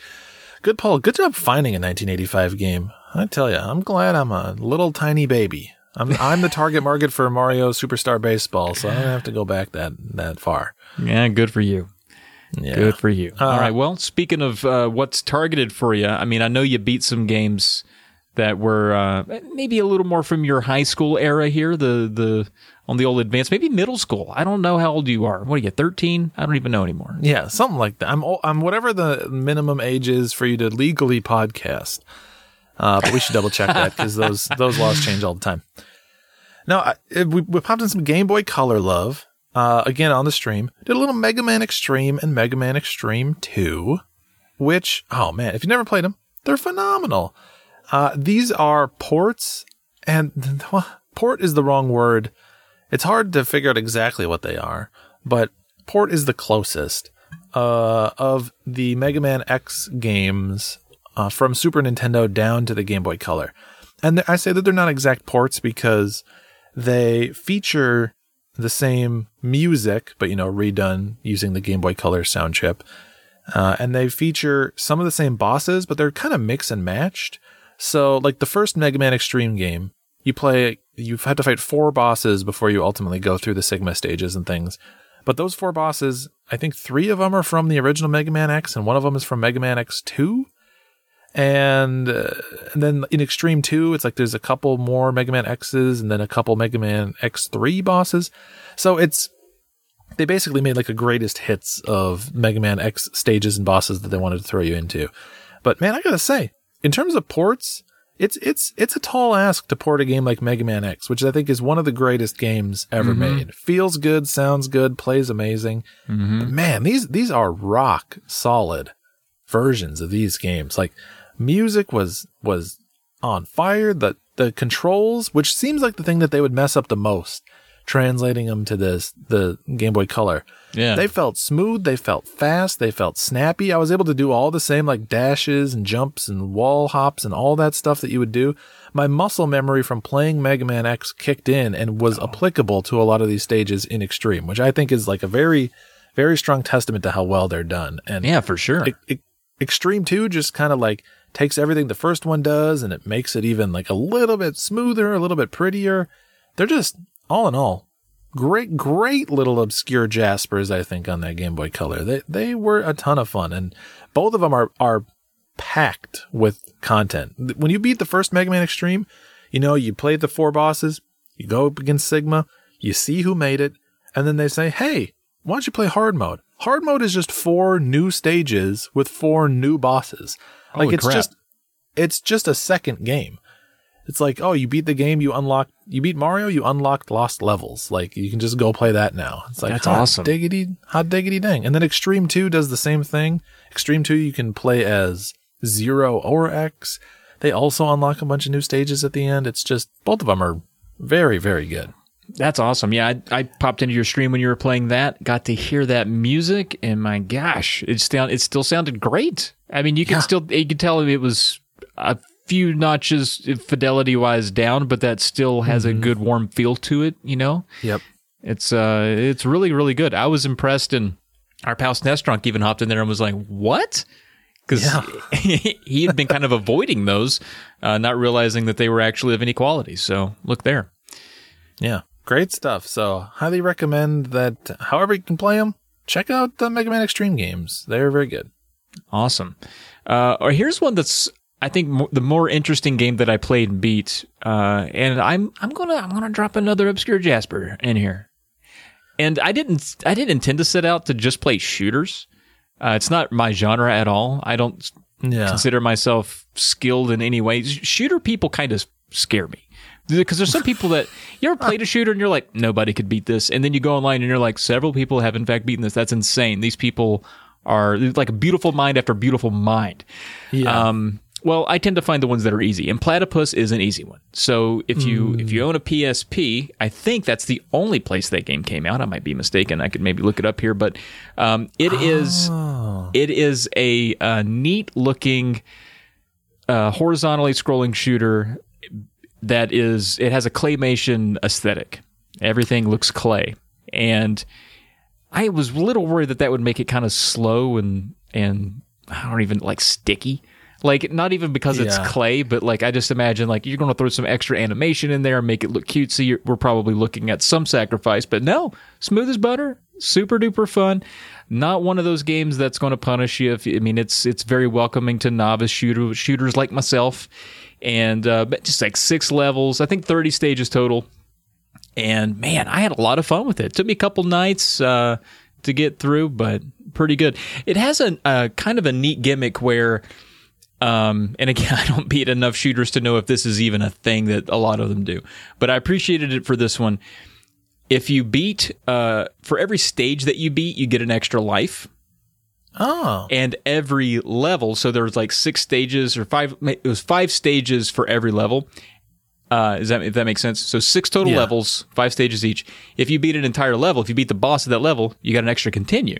So as you Oh, went okay. you kind of traded off. And so uh, as i went you know i might lose a few lives but you know if i beat beat that level i get an extra one. If i beat the boss man now i've got another continue as i go into the next stage. I really like that system. I was like, man i wish more games did that because uh, you know, if you, nothing's worse than burning through some continues and some lives on a boss and knowing that you're only halfway through the game and he's like well i'm Yeah. done i'm no shot I'll ever get through this. I lost. No, I'm just in the slow process of losing over the next 20 minutes. exactly. So, but man, if you just got like, hey, congratulations, you just earned a continue. It's like, okay, now I've earned in this game. I think it's four lives uh, that I can burn just trying to keep going and staying alive. I thought that was good. It's like getting an air bubble uh, in Sonic when you're about like, like it's like it's like yes, oh, I get to live a little longer. So it was great. Platypus, uh, a game I had I picked up. I don't even I don't know where I fucking got this game. I just saw it on my shelf and was like, I've been meaning to try what this is. So you keep you're nodding. Have you have you heard of this? You activated something in my lizard brain. I'd forgotten about this game, but when you started talking about it, I was like, I have this game. And I was like, wait a minute. I've beaten this game. Oh, you've beaten that platypus. but I I had lost much of the memory of it. So I'm on my backlog right here, and I want to know if this is because I still don't remember much other than claymation shooter, which is sort of like the the pitch of it. I don't remember a lot of the minute to minute. But my note was this was a very cool and very novel shoot 'em up. But there were a couple of execution flaws, namely, why would you have clouds covering half of most of the maps? Do you remember what that means? Did you encounter that issue at all? Nah, I I don't remember having a real beef with clouds. I'll admit. Nah, maybe I was just being a bit of a cloud baby at the time. I mean, I, I don't know. I, I did happen to look here, and it looks like it came out on a few other things other than the PSP. So maybe it's less, or maybe it's a little bit more known than I think it is. But it is on some obscure shit, like uh, outside of uh, the PSP and the 360, which I assume it probably was download only. Uh, It came out on uh, these. I don't even know if you have any of these. It came out on the Symbian. That's that's a monkey. That's not even a game system. so yeah, it came out on a monkey.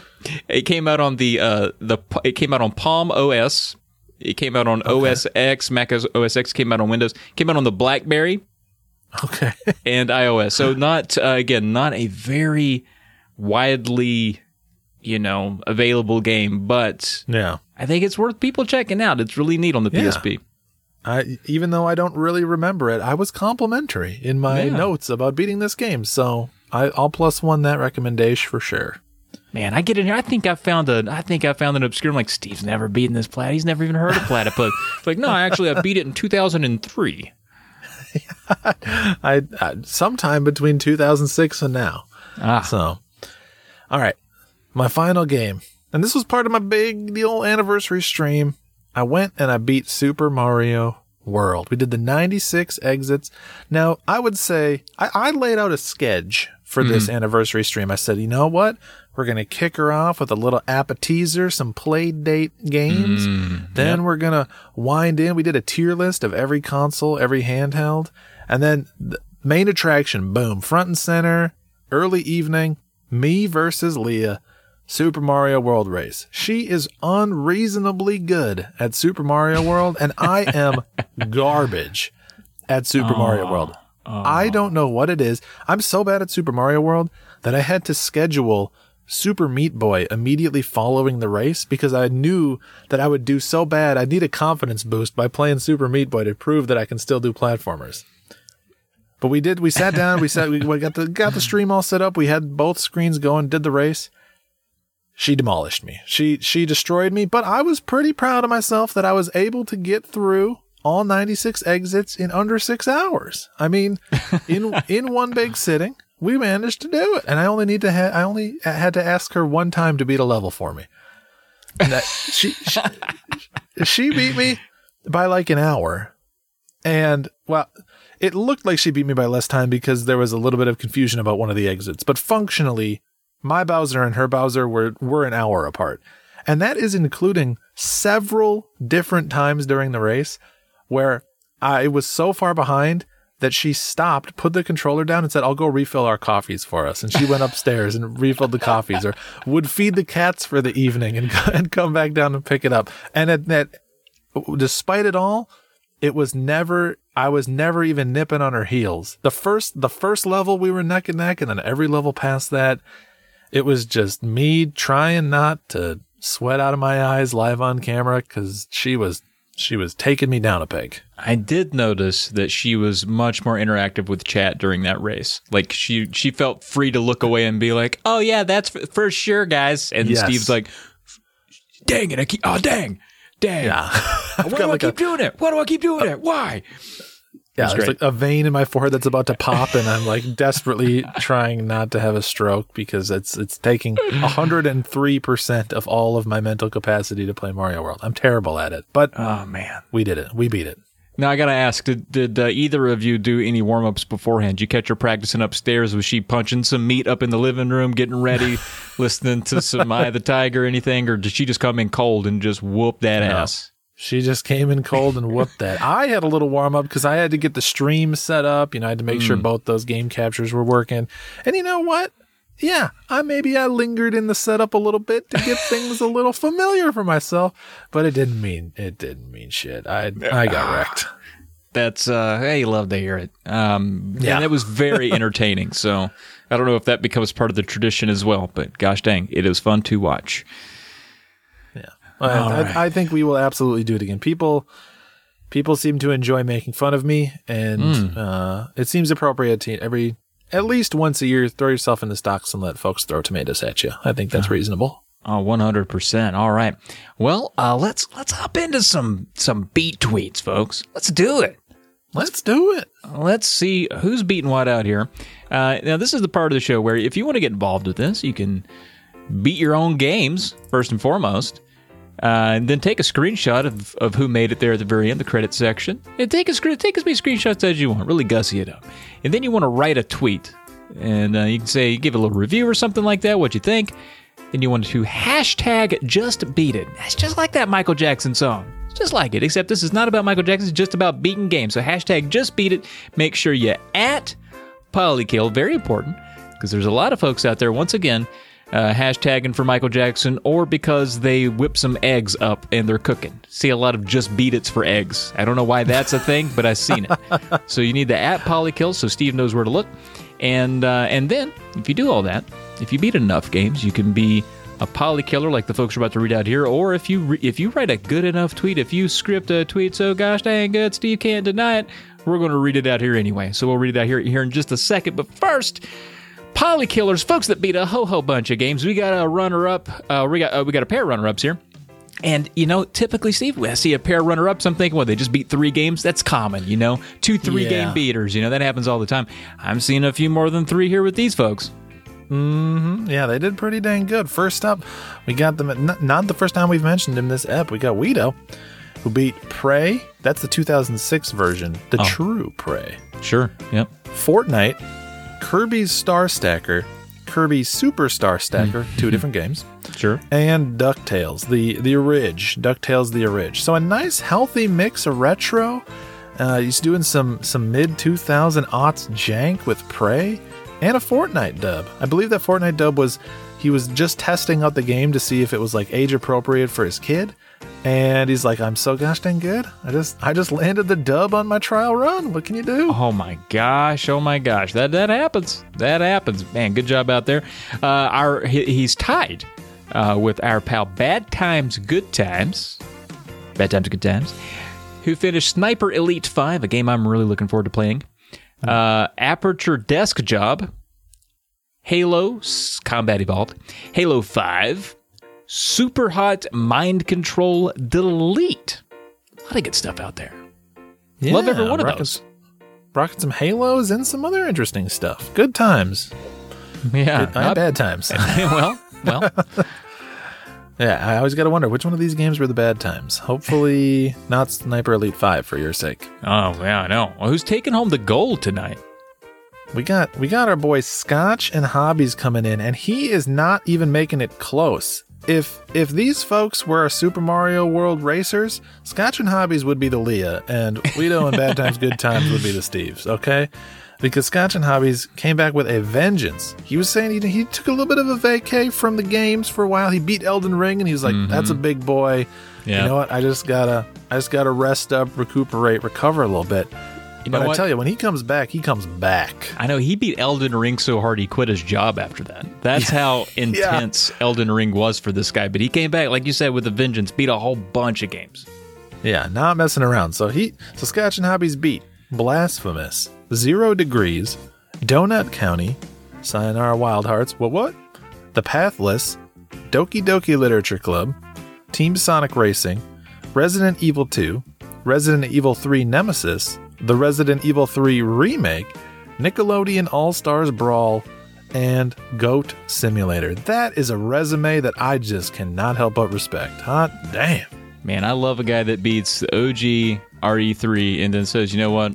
I want to beat the new one too, just to compare. Yep. I don't have enough gumption in my God given balls to sit through and be scared by the same game twice. I just don't. I know. Even if it is a little different, I just can't do it. I'd be like, nah, nah. You know what? One having that guy chase me around once was good. I think I'm I'm going to pass. yep. I I'm all set with that. So Scotch and Hobbies, good job, well done. But you know what?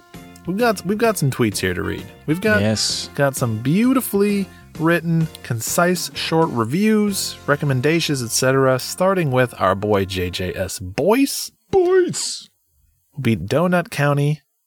That's that's his 2018 game, by the way. I'm loving all these people that put the year in their mm-hmm. beat tweets. Makes me proud. Me too. Says Donut County, brilliant gameplay mechanics, which you would think someone would have come up with before. Katamari vibes and a charmingly weird cast of characters and story. Currently on sale, so go grab it. I don't know if the timeline of that sale recommendation holds up, but it does go on sale quite often. You can usually get this game for pretty cheap, and it's a it's a nice short, comfy beat. So I do highly recommend this one.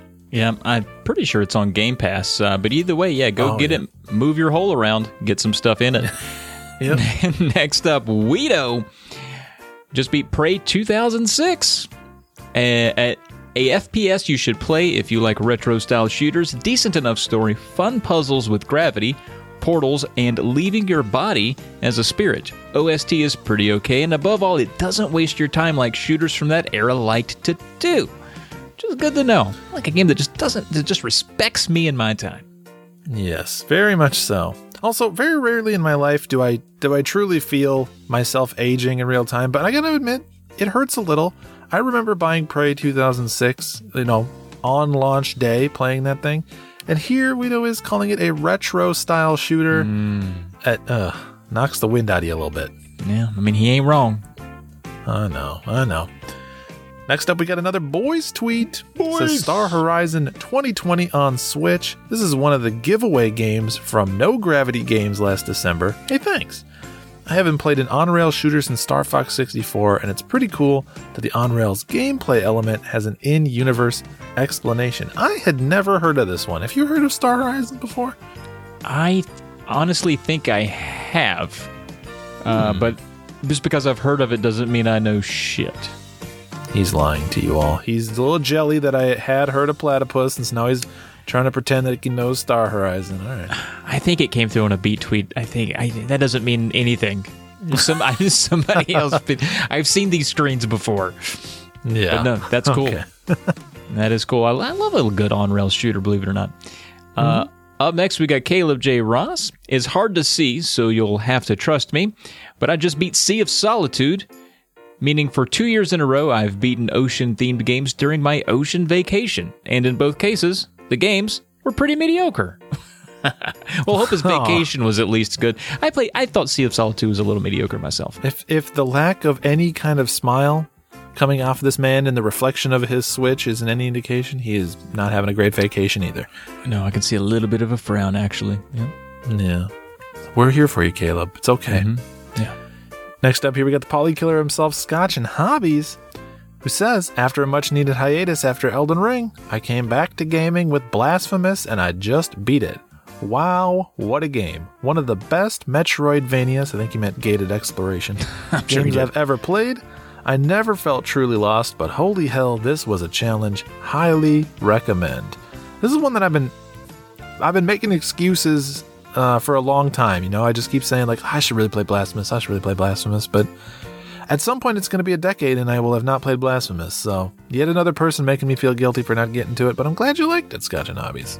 I feel the same way about this game and about 200 others. So, yep. Yeah, it's so true. Yep. I do want to play this one though. Uh, up next, we got Matthew Pike at Dewar underscore Roa. My turn for Elden Ring, 120 hours, but we made it. Now I wonder how much I didn't see in this blind playthrough. Should I go for a platinum? I do miss other games though, which is a sentiment you hear a lot when people beat Elden Ring. They're like, "Oh man, I I miss my family and games and daylight." Uh, Yeah, there's a real blinking back into existence effect that happens that just disorients you for a little while. yeah. All right, we've got one here from Leonardo Sepulveda, aka at Pobra Sepu, who says, Hola, Polykill. I just beat it Tetris Attack for the Super Nintendo. I don't really play puzzle games, but I loved every bit of this one. It was hard for me to get the hang of, but by the end, I was getting lots of combos and chains, and it felt really good. My 1996 beat for the challenge. Heck yeah, man. Good, good job. 96, as we've talked about before, can be a bit of a slim year. So finding a game in there that you want to play, well done. Yeah, that's exactly right. It's no 1994 for sure. But uh, yeah, good job on that one. Up next, we got our pal Frankie, Viper Strike. Uh, this is the 17th game he's beaten this year, uh, indicated by the game number 17 there on the, old tweet. Ghostwire Tokyo. This was a really fun time. Unsettling enemies, a simple yet touching story, and roaming Tokyo with some cool ass elemental powers made this a fantastic super natch experience. Three trophies left for Plat, baby. Another one of those trophy hunter types. You guys are just all crazy. I know. I know. In fact, I responded to his tweet and I was pointing out that you only get a bronze trophy for beating this game? Come on. Show, show me a little more respect than that. Seriously, that I've never really even heard of that. I don't think, but yeah, Yeah, wow. that's that's insulting. Now, Ghostwire Tokyo, this is what I'm going to put my, my flag in the ground now. I need to play this game by the end of the year because I think this is one of those games that if I haven't played it come game of the year time, I'm going to be mad at myself. yeah. Seems like it'd be right up my alley. So thank you for the nudge, uh, Frankie, and uh, hopefully I can play it soon. But we've got one here from Bad Times at Bad Times GT. says just beat it Sniper Elite 5. Really fun co op beat, cross platform between PC and Xbox, worked like a charm. The game itself feels like Splinter Cell 1944. Nothing new, but what it does feels pretty darn, or what it does, it does pretty darn well. Gonna get some more achievements before setting it down. I'm glad that it's good. You know, having never played a Sniper Elite game, I feel like saying Splinter Cell 1944, I instantly know what you mean and what this game is like. Yep, yep. Procedural shooting men in the balls from far away. That's what that yeah. means. Yeah, pretty awesome. Hit them in the jimmies. Up next, we got Top Spy one, two, three. And again, folks, if your game room looks like shit and you're like, man, this game room looks like shit, go check out this YouTube channel by Top Spy because he's got some tricks of the trade. He'll get your game room looking a little less like shit, probably very neat and orderly. And uh, he might even, he's got that minimalist approach. He might, that might even rub off Yeah. on you a little bit. Doesn't me, though. I love clutter. Yeah, he's, he's doing good. Yeah, he's doing great out there. There, uh, he says there are no perfect games, but I love physics platformers so much. Unravel 2 is a nearly perfect game for me, and we just beat it. I love these games and exclusively played this co-op with my niece whenever she visited over the last two years, which makes this Ah. beat even better. Man, a two-year beat in the making. You, I love to hear that. Uh, And that, uh, what a great game to do it with, man. This it looks so freaking good. Uh, Yarny, just a cute booger. Yeah. Yeah, these these are great. Very very fun. Great co-op decision with you and your niece. Top spot, I enjoy. Next up here we've got Mr. Mullet Gaming at Mr. Mullet Gaming, who just beat Ghosts and Goblins True Ending. With no save states or rewind oh. features were used. This dusty old game is beyond broken. In the 25 hours I put into this game, I'm still trying to figure out if I accomplished anything. I need a strong drink. Now, I'm going to I'm going to have to throw this one to you. I have never played Ghosts and Goblins proper, but I am a very very big defender of super ghouls and ghosts. Mm-hmm. Is this one as as, as rough as he's saying? It's it's mean. It's Okay. it's mean. I mean, right. you, you, and I can't remember if this is true for Super Ghosts and Goblins, but the NES one, infamously, you have to beat it twice to beat it, and so uh, that's a it's a Yeah. one sitting, just abuse of you and your time and your brain and your reflexes. So uh, to to wrap it up is.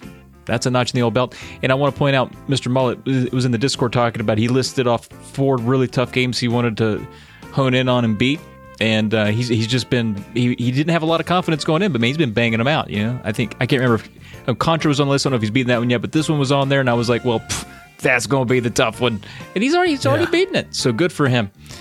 Way to be. Yeah, up next we got our pal Matt Waters at Muddy River 68. He says, I just beat it. NBA 2K. Oh, I love a sports just beat. Thank you for putting this in here, Steve. I really appreciate it. Uh, wow, this stuff, oh, this is so nostalgic. Um, he just beat NBA 2K, the one that started the basketball juggernaut. Being generous, it's a little rough around the edges, but I still had a bas- uh, I still had a blast playing it. It was great. It was great reliving this game I spent hours on as a kid. First beat on my new, to me, Dreamcast. I mean, congrats on a new Dreamcast, bud, and congrats for taking us. I mean, I just, I love, I love a guy that just puts in a sports game and plays through a season or through the playoffs because Yep. sports were a big part of my life, especially as an adolescent. And there's an era of sports that were captured in in video games that I can I can almost time travel just putting one in. Even just hearing like the menu music, like oh, so good. So hats off, Matt Waters. Yeah. Very, very exciting. And love love that you got a new Dreamcast. Please keep those tweets flowing. I I'm always here for a Dreamcast beat tweet. Mm-hmm. Always. Get that get that Shenmue do a little wharf karate. a little War of Karate. You know who's not doing any War of Karate? It's Church, the game grinder. I guess I don't mm-hmm. know. Church, if you are doing War of Karate, I'm sorry that I slandered your name.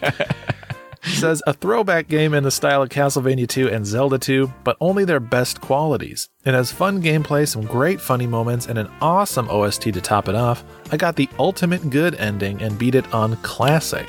Do play. Uh, this is one nothing but uh, nothing but praise from a lot of people I respect.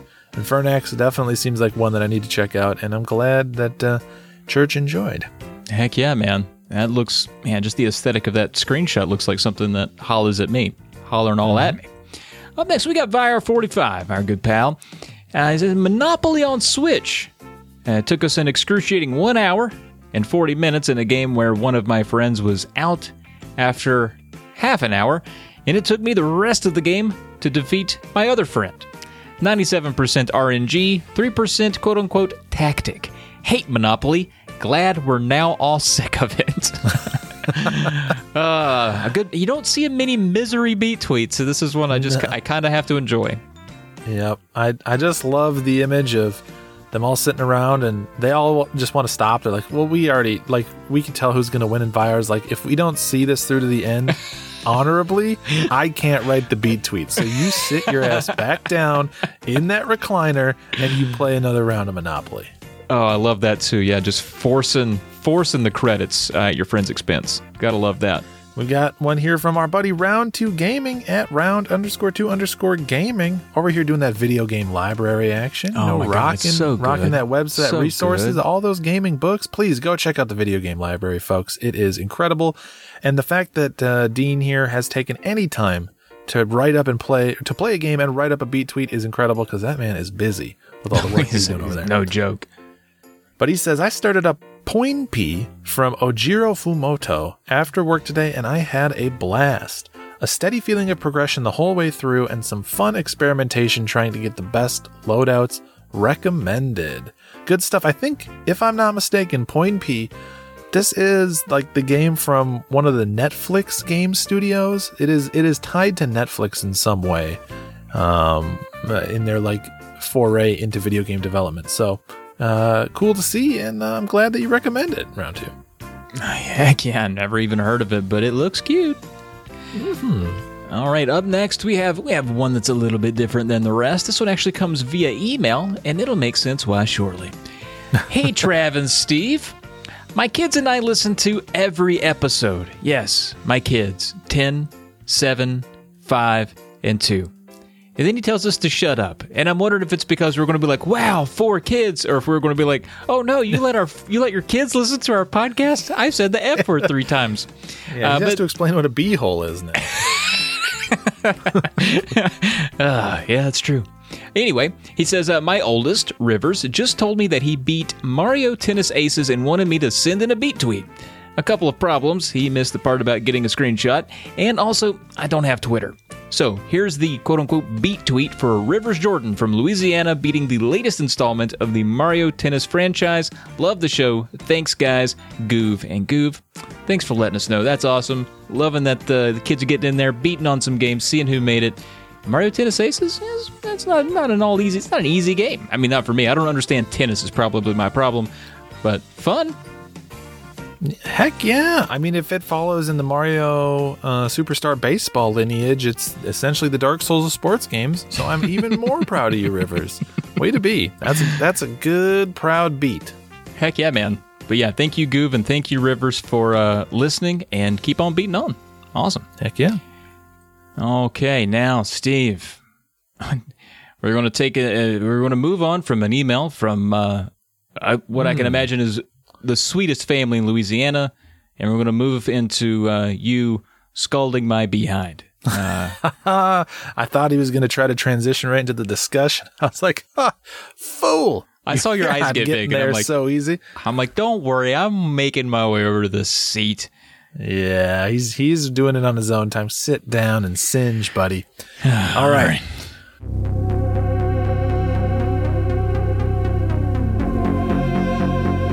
First one up.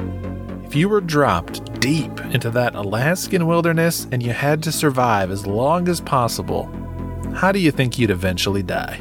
Probably sing Cowabunga. I would. that would be miserable. I would just immediately burn all my cowabungas in one sitting. Cowabunga, cowabunga. Oh, Which is, of course, right, a well- callback. But uh, but no, I'll, I'll give you a real answer. I'll give you a real answer. Um, we're out we're out in the woods. It's I mean honestly, I think you know uh, the it's the weather that's going to get me. I think Yeah. I, I'm smart enough to, to stay away from predators. I'm not gonna I'm not gonna get myself in too much trouble. But I am not, you know, d- despite the fact that I have a PhD in engineering, I can't build a stack of rocks. There's no way I'm going to have any shelter out there unless I just find a an old bus in the woods like that dude that actually did die in the Alaskan wilderness died. Uh, in the what is it called in the wild or whatever. Um, if I get lucky enough to find an old bus, we might we might make it a week. Otherwise, I'm just going to freeze to death night one if I don't cowabunga myself to death first. Trying to get your cowabungas out in time to end it honorably on your own terms, but your teeth are chattering too much from the cold. Oh, it's brutal. That, Oh. that is a sad image right there. All right. Next up, a little lighter, a little lighter in tone. What's the last song or tune that you had stuck in your head? Oh. So last night, uh, well, no, it maybe wasn't last night, but it was the, maybe the other day in the old Discord, we were discussing uh, amongst a few of us uh, who are going to go see Weird Al uh, later Oh, this fall. nice. And uh, it's going to be like a, a small little meetup for a few of us in the Discord. And it got to talking, we got to talking about Weird Al, and we got to talking about how uh, a couple of times on past Drunk Friend episodes when Alex is he does, it doesn't happen often, but sometimes he's like, "Hey man, uh, just I, I, I gotta go pee. I'll be right back." And I'm like, I'm just gonna keep recording, and then I take that opportunity to just sing some Weird Al, and it's usually hmm. driving a truck, driving, a, you know, with my high heels on. And as I was Yep. reading that, I was I recalled that and got that song stuck in my own head. I was like, because sometimes I sing the song, and I thought of the song, and now for we're going on two days, I'll just be by myself. Maybe you hear a distant bird chirp, nothing else going on, and just my heart is pounding. Driving a truck, driving a big old truck, and I, I just I can't kick it. So I don't even know what the name of that oh. song is. I think it's driving a truck with my high heels on or something like that. But I respect it. Weird Al gets stuck in my head quite often, so I, I, I respect that one quite a bit. Good at what he does. stuff. All right, next up here. How long can a YouTube video be before it makes you start crying? Oh my gosh. How long is that game room tour? Jeez, hour 39? Ah, I, uh, man, it's weird. I, I think, you know, I can listen to a book or a podcast at a, at a, a advanced speed and I don't have to look at those things. So Yeah. I'm good with those. But for some reason, I have, um, some, some very advanced ADHD and you know, if you catch me on, you know, right in the morning after I've taken my pill that calms me down, gets me focused, I can watch that video without blinking for five hours. All right. All right, we're good. Uh, but on a typical, like, if you just if you just woke me up and drug me down and put me in front of it, at about seven minutes in, I'm tapping the desk. I'm wanting out. Get me out. I can't handle it anymore. Seven, yeah, ten minutes is, is pushing it. Unless it's something like, you know, something that I absolutely have to know, I'm going to have a hard time focusing. And there's even some part, like at around the eight minute mark, where I'm focusing on how I'm not focusing Oh, and yeah, I'm not, and then I'm just bouncing. I'm just bouncing. So I don't know. I don't do great with that. I don't do great with movies unless I'm, uh, you know, medicated or whatever. So not far. Uh, now, well, you said until I start crying. Um, I mean, at eight minutes, I'm not paying attention. But if you forced me to sit there, I would on it maybe, maybe 40 minutes. There's I'm welling up pretty good. Yeah, that makes sense. That I knew I knew you'd be a little bit of a little bit of a crybaby about Oh, it. So sure. much so that I think at the front I even I even called out people like you and I said, Mm-hmm. if you don't like this, well, that's not my problem. You can No. you can stop No. liking this whenever you want to, but uh, I, No, uh, I loved every minute of it. I mean, I gave you a hard time, but I, I appreciate a good. You know, I don't want to see. I don't want to see an hour and a half game room tour. That's that sucks. You know, there's so many of those. but there's so many of those. It's not like they suck because they have bad games, but the presentation can be in such a way that it doesn't hold my attention. But you, I mean, you're very fluid. You, you- you're like a one take man running through there. I mean, you stopped a couple times. There are a couple cuts, but Nah, you had you had me all the way, and I did speed you up to 1.25, and it has taken me three days, and I'm not finished. But I'm just saying, I I tried, buddy. Yeah, I, I, I, I appreciate you, and I'm not even offended that you sped it up because honestly, folks who listen to this podcast will know I've I've got this sort of meandering, pauses in my in my thoughts and stuff. I'm just a human that benefits from people speeding me up to 1.25. I think I just perform better if you speed me up to 1.25. So I appreciate it. I mean, both of us are pretty edited on this podcast. I admit, I, I take out a lot of our quirks. We both have something uh, that we do that I almost I try to remove as many of them as I can. Uh, you have a false start in the middle of your sentences. So when you're talking, you'll you'll start start talking, and you'll be like, "Eh," and and and then you, you'll keep going. So you kind of have like a little hitch in your giddy up. Whereas Yep. I I'm like I'm kickstarting a motorcycle. When I start talking, there's about four words I always start with, and none of them go in my sentence. I'll be like, yeah, and it's and it's you know, and basically. Before I, my thoughts are revving up, so I try to trim all that shit down so we sound so smart. It's working. People think we're geniuses. Yeah, that's we get a lot of emails that just say you guys are geniuses. I So, know. We have to delete them because yeah, it's just too many. All right. So uh, we must be on the same state of mind. I don't know if it's something from the Discord or what, but we're both kind of in this similar similar arena in terms of questions here. Do you have anything about you that is stereotypically adulty or homeownery that just gets you jazzed up, just gets you excited? So like, you know, you get getting a new appliance or a fresh fresh cut grass, and you look out at that lawn and you're like, it's crispy, buddy. What what is that stereotypical thing that just gets your gets your juices flowing? I mean, you nailed it. It's the lawn. I It's just the lawn. and it's not even that great of a lawn. I just make it short every couple days, and Yep. Our our front door. I, I've only recently became aware that I do this because I started noticing that none of my neighbors do this. But our front door, we have a big. Um, our front door is just like a glass door, so we have like a big door that we open, and there's like a glass door that keeps everybody else in that we can look out of. and you know how doors are, and uh, our cat looks out of it, and I just catch myself just standing there, just admiring the yard after I mow it, just like holding coffee, like looking back and forth, being like, "Yeah, we needed that good.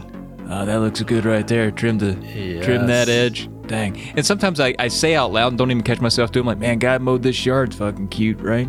I bet he's handsome." and my wife's like, "Are you admiring the yard?" To yourself again? Like, no. What was I talking out loud again? Evidently, it happens a lot where I just start complimenting myself about the yard.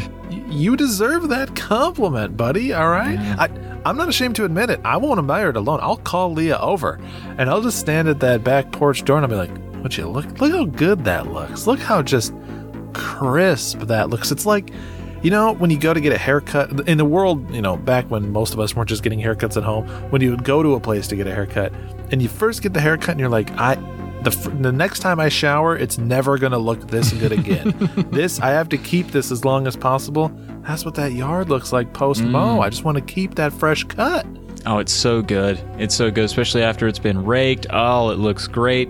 And the funniest thing, my wife was commented that she kind of like snuck into the kitchen behind me when I was doing one of my admiration speeches.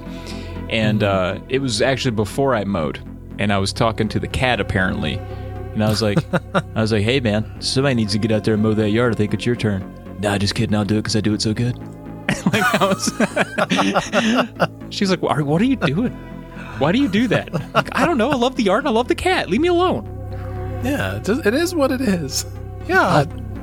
I'll do it. You're a cat, and I'm a grown man, and I do it probably a lot better than you do. So, yeah, I'll, I'll take this shift. Don't worry. You can get the next one. yeah. You go. You got it, bud. You got it. Yeah, you got it.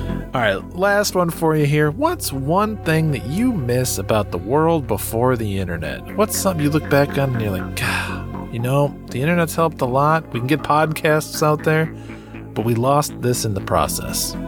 Oh, I think that's an easy one. Get lost. Nothing be. Remember when you used to get lost and then you just like, let's just go to this restaurant. I mean, we're already over here. You know, you know, we'll figure out where to go later. And you discovered all kinds of stuff when you were lost. Now people they figured out exactly where they need to go, and that's so annoying. Get lost every now and then.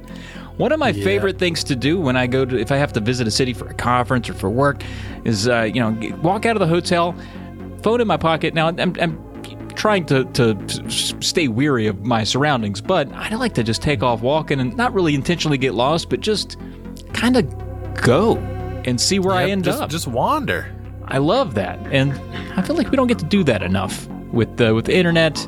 And and remember remember just not knowing an answer and you're like, ah, and you just make a lie. You'd be like, ah, I guess, uh, I guess Tommy Lee Jones was Indiana Jones. That makes sense, right? Both were Joneses. I guess he was. There's no way to find out. I'm, not, I'm definitely not going to go watch the movies to find out. What are you gonna go and look in the encyclopedias in the library? No, you're just gonna trust me. Uh, This, Yeah, is, just this would- is how it always was. Just how rumors would get started. People will be like, I grew up thinking that Tommy Lee Jones was in Indiana Jones until I was 15 because some guy said it. And I had no way of verifying that information unless I, again, watch the movies. Ah, good stuff, man. Good I'm with stuff. you. I'm with you. So, so you you did all right. Not too hot. I think I think that those cheeks probably will survive. Uh, they'll live to see another day. They better because I need them. All right. Yeah. Up next, we got a quick email here. This is a bit of an appetizer. This comes through the Patreon from uh, JJS Boys. Boys. He has a question for us. He says, uh, Hey, listener question for Trav and Steve. In the last episode, you talked about your gaming shames, and one of you mentioned being a little too late to Ocarina of Time and not being able to get into it. This made me want to ask about any experiences you had where certain titles were exactly the right game at exactly the right time for your life. For me, it was playing Metal Gear Solid shortly after getting the PS1 in high school. It was one of my first 3D experiences and the first fully voiced game I'd encountered. I remember feeling like I'd grown up and gaming had unexpectedly grown up with me. It was very interesting. What's your take on that? That's a good question there. And I have an easy answer for this. It's like this, this question was written for one experience in my life. And that, that game is Final Fantasy X. So I got Final Fantasy X for, for Christmas and I was a little late to, to RPGs. I'm not ashamed to admit it wasn't until late PS1 that I really like got turn-based RPGs. By the time I did, we were at the point where most of the Final Fantasy games on PS1 were, you know, you could buy them greatest hits. They had already been selling for a while. And so I had just learned about these and I had binged all the Final Fantasies. I had played Chrono Cross. I had gone back to Super Nintendo and played Chrono Trigger and Super Mario RPG, tons of this. And I was looking for the next big thing. I got a PS2 for Christmas and Final Fantasy X, my first game for it, plugged it in and it was like, it was basically telling me like, Hey man, everything you love is so much bigger and better than you knew it could be. You're entering into the future. I remember my dad, I was laying on my bed on watching Final Fantasy X on the tube TV as the opening cinematic with like Sin coming in and crashing into the city and stuff. And it's all this fancy water effects and things like that. And, and my dad, who's not a very techie guy at all, he's very, very tech illiterate. He pushed back on getting a cell phone until like a few years ago.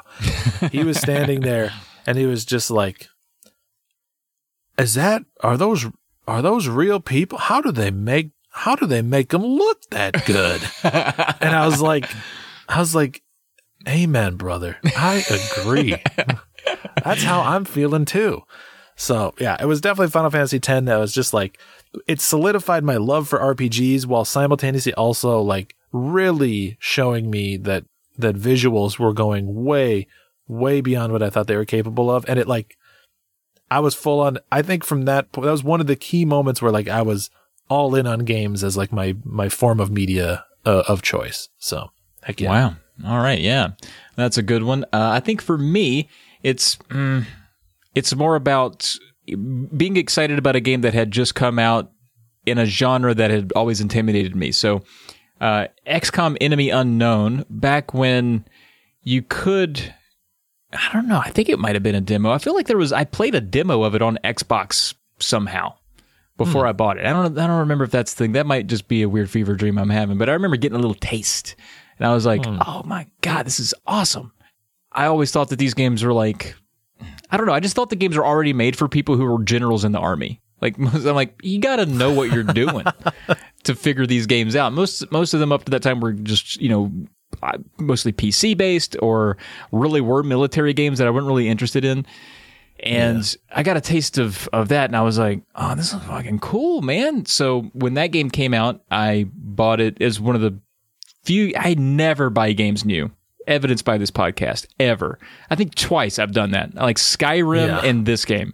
I was so excited for this game and played it immediately, and I got I just got a big love for the turn based tactical strategy games, and Yep.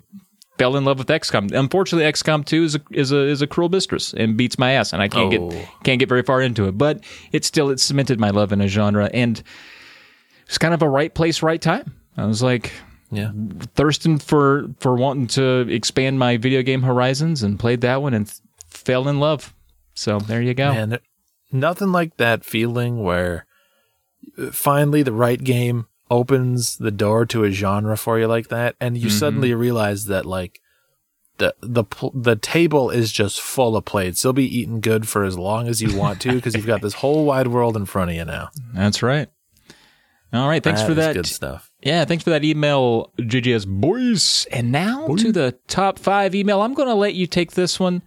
Heck yeah, this one comes in from our buddy Top Spot. One, two, three. Check him out. says this idea was spawned by one of your most recent collectors showcases. Says I have bad news. The tornado is heading your way. The top of your house is catching fire while the floodwaters seep in below. Oh, and you can feel the initial tremors of a major earthquake.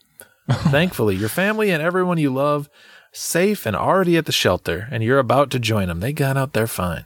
But you realize you have exactly enough time to dart into your game room and grab exactly five items. What are you rescuing? And more importantly, why are you rescuing those items? That is a great question, Top Spot.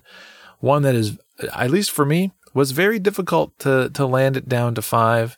But I'll throw it to you, Trev. Why don't you start us off with your number five?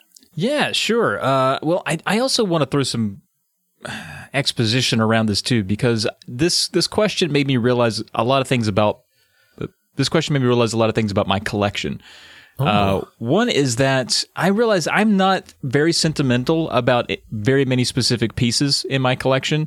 I think I'm I'm sentimental to the experiences that they create, but the actual Yeah. hardware themselves, I love collecting them. But I see the collection as one thing, and so Oh, I interesting. I uh you know if if they were damaged or whatever, I see them as things that I can replace for the most part. So hmm. even ones from my childhood, I couldn't even tell you which ones that those are because they were kind of muddled in through this. You know, my mom got rid of a bunch of my games, which is probably an attachment issue I have to physical media anyway. But anyway, that's a whole that's a diff- that's a that's not a that's a therapist session. That's not a podcast. but but but so this was hard for me because I was like, well, I don't have anything that like specifically would grab eh, because it's sentimental my logic tells me I would just grab the most valuable ones because those would be the most difficult ones to replace. But I was like, that's a boring Yeah. answer. I just don't want to go out and read the dollar signs off on games that I have. So I kind of had mm-hmm. to, I kind of had to bend my own way of thinking because I feel like Top wants us to name five sort of sentimental pieces. Like what what are things that do mean something?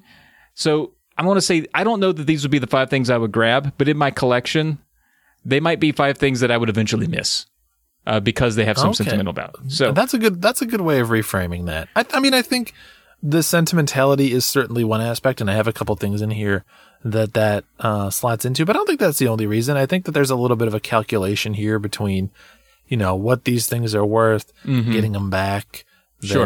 their th- their sentimentality. Especially, I tend to be someone who does like to have the physical object that represents the the event or the thing or or whatever Mm-hmm. it is, like to hold something and it sparks those memories. So I guess what I'm saying is I don't think you're I don't think you're a heartless robot who's a Oh, terrible collector, but uh, I'm curious to see the the spin team on this. Yeah, well, I did. I had to balance all three things. I had to balance sentimentality. Can it be replaced in value? So I put all that together in one big old pot, and I think uh, my number five is going to be just a PVM.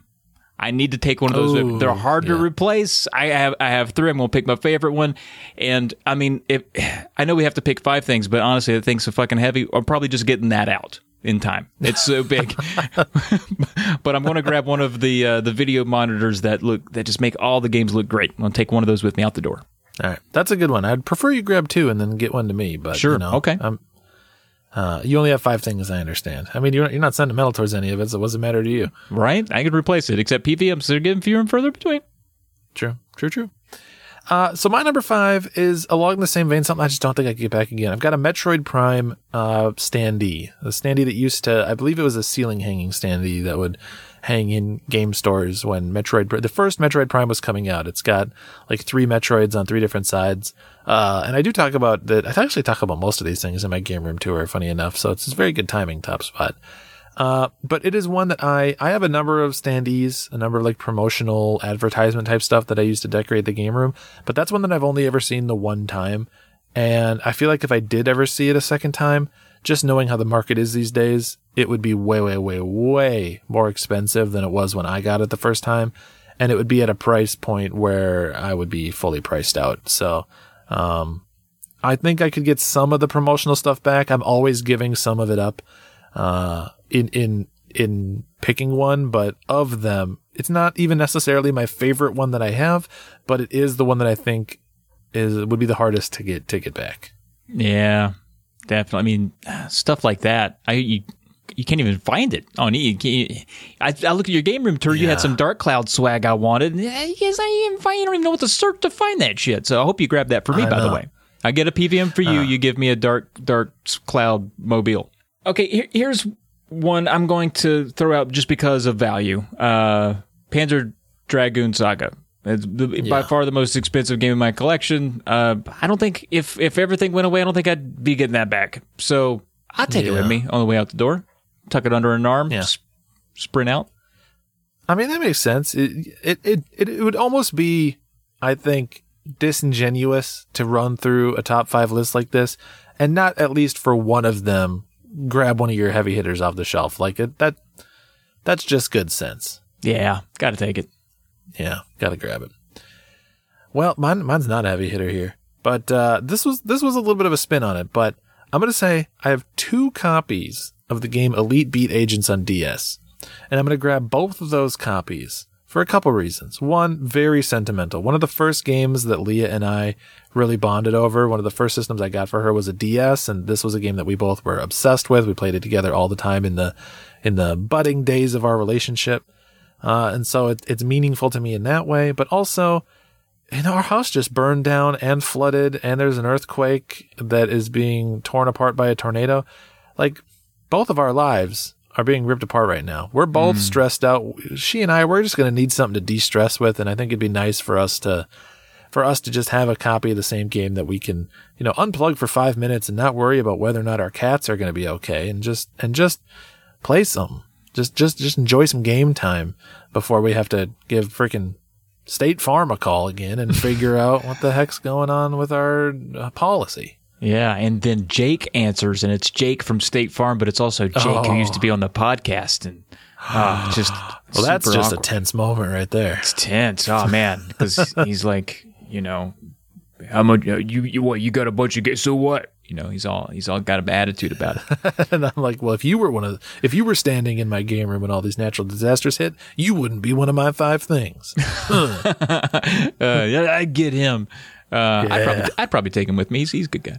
Um, Yeah. All right, my number three. This this is kind of a weird one, probably, but I I'm, I think I'm gonna I'm gonna tuck that NCAA 2014 and take it with me. I mean, you play a game for the amount of time I played that game. That thing is one with me. I feel like it would it would cry seeing me go without it. I would be able to hear it be like all the time we spent together. And sure, I can replace it, but that's the one disc that my Xbox 360 has spun the most. I just I gotta have it with me. Yeah, got to keep it around. Plus, I think for you, uh, the way you talk about that game, it seems like it's a bit of comfort food for you, No, right? it's. Like it's Yeah. it's your go-to, it's your default, it's your baseline. What else are you Mm-hmm. gonna play? I don't know. I'll pop in that NCAA and get just just just run through a couple of games. So it's gonna be good to have that when you're dealing with the stress of all this. It's just a regular bag of greasy, salty potato chips, man. That's all it Yeah. is. Just it's a good fallback. Yeah, you're eating good. You're eating good. Uh, so I'm gonna grab for my number three. This is very similar to your saga. I'm grabbing my my complete Earthbound. I think that's the single most expensive game per item that I have. It's a great game, so if I want to hang on to it, you know, that's a good way to restart a collection. For sure. But two, you know, worst comes to worst, I need to cover a deductible or something like that. It's nice to have two grand in my back pocket that I can sell off and and put towards the road to recovery here. So Yeah, I, I think that would be the one that I'd grab. Yeah, yeah, and it's uh, that's the big box too, right? So Yep.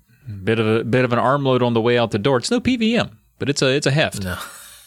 uh, okay, now I think my my next two are going to get slightly more sentimental. So, uh, number two for me, I'm going to pick up Fire and Ice for the NES. Now it's interesting because the reason that it's sentimental is not for this cart specifically, just the game itself. So, uh, my dad, before he passed away in 2017, I made him a RetroPie and I put games on there that I knew my dad would like. So we got basically Mario and then puzzle games galore because the dude was just a like a Niels Bohr when it came to puzzles. And so uh, one of the games he discovered on there, and I wasn't really even that familiar with it at the time, was Fire and Ice. And this is a sequel to Solomon's Key on the NES, and it's just a little puzzle game where you got to mix. You know, you, you know, he can you can put down ice and you have to dodge fire and solve puzzles, escape, etc. My dad loved it, and he was like, "Man, this game is great." And uh, we solved some puzzles together, and then not long after that, he, he passed away. So that's my, my one of my last memories of gaming with my dad was playing this Fire and Ice game, and I didn't even own it at the time. So later that Christmas, uh, he passed away in October. Uh, that Christmas, I said, I got to have this cart. It's just I want to I want to play through the game a little bit more, and so um, I, I bought the game, and uh, so now it's kind of a sentimental piece. Even though this game came from some kid named Zach in Indiana who has no idea about my dad, that game's still something I, I want to keep with me. Even though we we emulated it, we played it on an old emulator. Doesn't matter. I still like that game. Probably going to take it with me. No, I like that. I, I mean, that's a good reason as any. Who doesn't doesn't matter the history of that card. It just matters the meaning that you put into it. You're gonna be That's happy to right. have that one. I mean, imagine starting up a new a new collection at NES because I know you'd start over again. having that one be the very first one Uh-huh. up on the shelf. That's just good stuff. That's true. That is true. All right, my number two is not uh, game or memorabilia at all. It's actually uh, on the back of the door to my game room. Uh, for several years, my nephews and my niece would either color pictures of game stuff or they would do paintings or drawings from game stuff that they would give to me. And that usually would be a part of like a Christmas gift or a birthday gift when they were in, you know, like ages, eh, ranges from like four to 10 at various times. If one of them was in the mood to do a little arts and crafts, my sister would usually be like, Hey, you gotta, why don't you do a Mario? Paint up a Mario for, for my brother. And then they would give it to me. And I, I love that stuff. So I, I've always hung all those up on the back of my door. I think it's a very good way to decorate the door. And I would, I would just yank that whole sheet of taped up art down and bring them all with, especially the one that is a PS5 with a little Santa head on it. It says PS5 party that my nephew drew for me when he knew I was excited. He's like a 10 year old and he knows that me, a 30 year old, is excited for a new PlayStation console. And he draws me a freaking picture of a PS5 just to be like, hey man, hang this up and just get hyped about that new system. So that's what That's I would awesome. Yeah, that's awesome. That's also the very beginning of your game room tour, and uh, it's awesome. I love seeing that. Uh, okay, my number one. Now, so this one, the easily the most sentimental piece that I have, and the one thing, if it were down to one thing, obviously it's the number one thing, but uh, I would grab this. So, a bit of backstory: my mom, massive agoraphobe.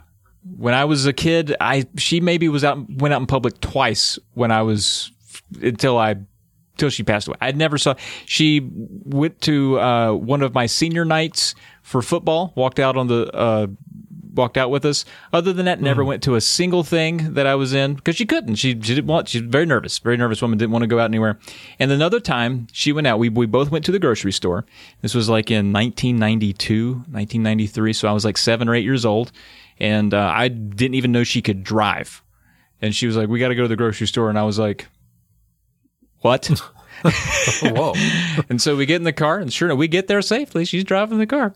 Big old station wagon, too. It's like a bus. And it's like you have to have a CDL to drive this thing. And uh, and we get we get there, and we go we're going to the grocery store, and I'm a kid, you know, and I see something, I kind of want it. And the the the store that we're in was a grocery store that also rents uh, video games, and they're getting rid of their NES section over there. It's, it's middle late night. Maybe it's like 93, 94. Anyway, the NES, its heyday is over. They're not going to rent those anymore. They're selling out. They're selling off a few of them, and uh, they there's there's not many left. And the ones that they have, I the only one that I was interested in was uh, um, City Connection. And so I don't know if you've seen this one before. A little, I think it's Jaleco. Uh, you're just a you know, little car. It's got neat music, and you, you have to jump on different platforms with the car or whatever. It was three bucks, and I was like, oh, "Mom will get me this old game here." You know, Ga- games are never three dollars. This game Never. is three freaking dollars. And I, I took it over to. her. I was like, "Can can I get this?" Like, I know it's your first day out. But I hate to be a bummer. I'm just a little boy. But could, could I? Do you think we could? And she's like, yeah, sure, let's get it. And uh, so she bought me that game, and that always stuck with me because I was like, man, that was the one time my mom took me out and bought me something. It's fucking crazy. So I still have that. I even still have the little clamshell I got from the store. That's something even as a kid I knew I should hold on to. So I still have the. Uh, it had like all the.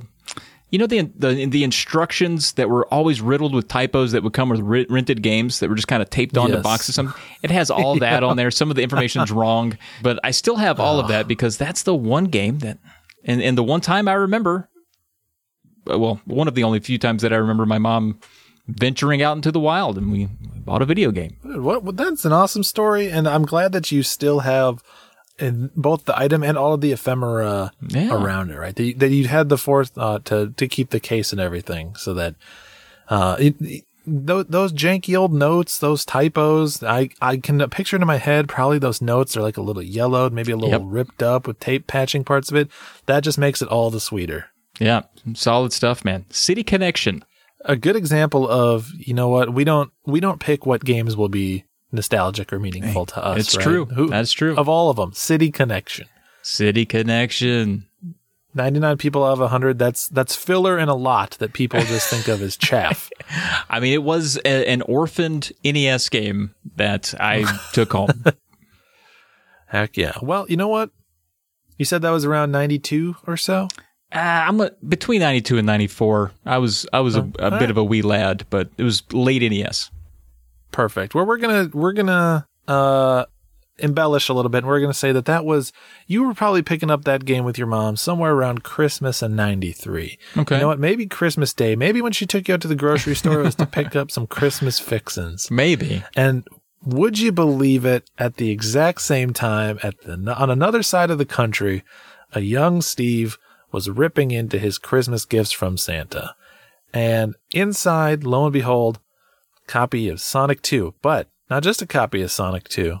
It's got a Genesis wrapped around it. That's the bundle, the Sonic 2 bundle with the Sega Genesis, the first console I ever owned on my own. And I've told this story before, I believe, but I opened it up. You know, I'm five years old.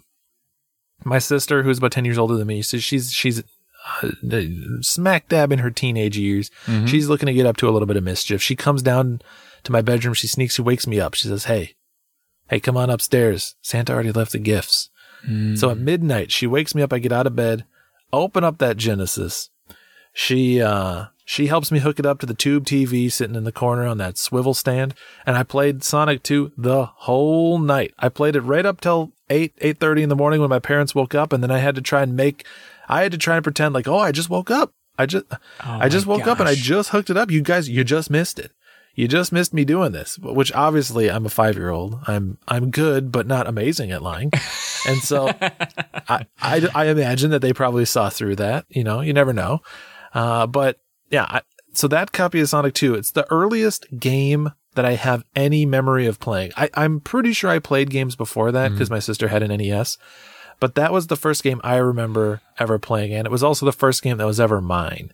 Right. And through moves and stuff, even though I've always been somewhat collector minded for various reasons, I didn't keep all of the the boxes for all my games and things, but I still have that original copy of Sonic 2, that not for resale copy that I mean, that case is starting to like peel up in the corner and the artwork's a little tattered because I opened it up thousands of times over my life, played it so much, but it is the very first game I ever remember having and I mean, you could really say it's, it's essentially the first thing that ever got added into my collection. So I definitely want to save it. Nice. Very nice. And again, shout out that game room tour.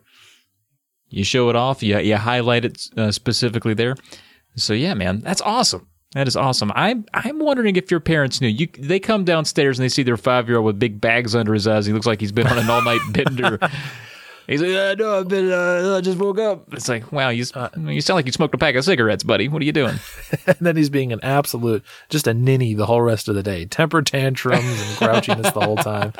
Falling asleep at probably 1030. There's no shot that they didn't see right through it. Damn, he's like, damn, he's already pretty good at this game to have just plugged it in. Yeah. Like he's had hours of practice or something. That's ridiculous. Ah, good stuff, man. Um, you, you think your sister still plays games or, or no? She does, yeah. So, I mean, this is the sister that all my nephews and my mm. niece that draw me pictures comes from, and they they are pretty big game people. They play a lot of like Mario Maker and stuff like that, and so I don't think she plays a lot on her own anymore, like just for fun. But I do think that, like, sort of just like, you know, the, the three kids need a fourth for a full round of Mario Party. She ends up playing games in that context. Fair enough. All right. Well, I think that's going to do it. So thank you again, Top Spot one two three, for the um, the top five motivation there, the inspiration. Very good one. And yeah, I think uh, this was a lot of fun. I hope. Uh, I hope solid, we. solid up. Yeah. I hope we don't. Yeah, I hope we don't meet the misfortune of uh, encountering a Sim City god and uh, get get tornado, earthquaked, and firebombed out of our homes anytime soon. Uh, but maybe I should round up all the things I listed and put them in one spot just in case. I was going to say, I'm feeling a little more comfortable now that I've got a plan. All right. it's no, good to have a plan before the crisis hits. That's right. All right, folks. Well, thank you for listening to this episode of Polykill. Uh, again, as always, all of our socials there. You can find us on Twitter at Polykill. I'm at Trav Plays Games. Steve's at Blankum. You can catch him streaming winning. Where, Steve? Tuesdays, Thursdays, Fridays over on that twitch.tv slash blinkum. Doing all sorts of fun stuff over there. Been streaming some Playdate. Probably going to do some more Playdate streams this week, I think, because that device is fun and I just think it's cool that I'm able to actually show it off to people. So if you want to see weird little novelty indie hardware and then some retro games in between, come check it out. Check that out. Be sure to check check out Drunk Friend this Friday for a little more Trav and Steve act twice in this talk twice in the same week. We've never done it. Let's see how it goes. And Probably uh, stuff to say to each other, but that's okay. yeah, okay. that's well, we've got Alex there, and he'll be the wild card. And un- until next time, folks, thanks for listening. Peace.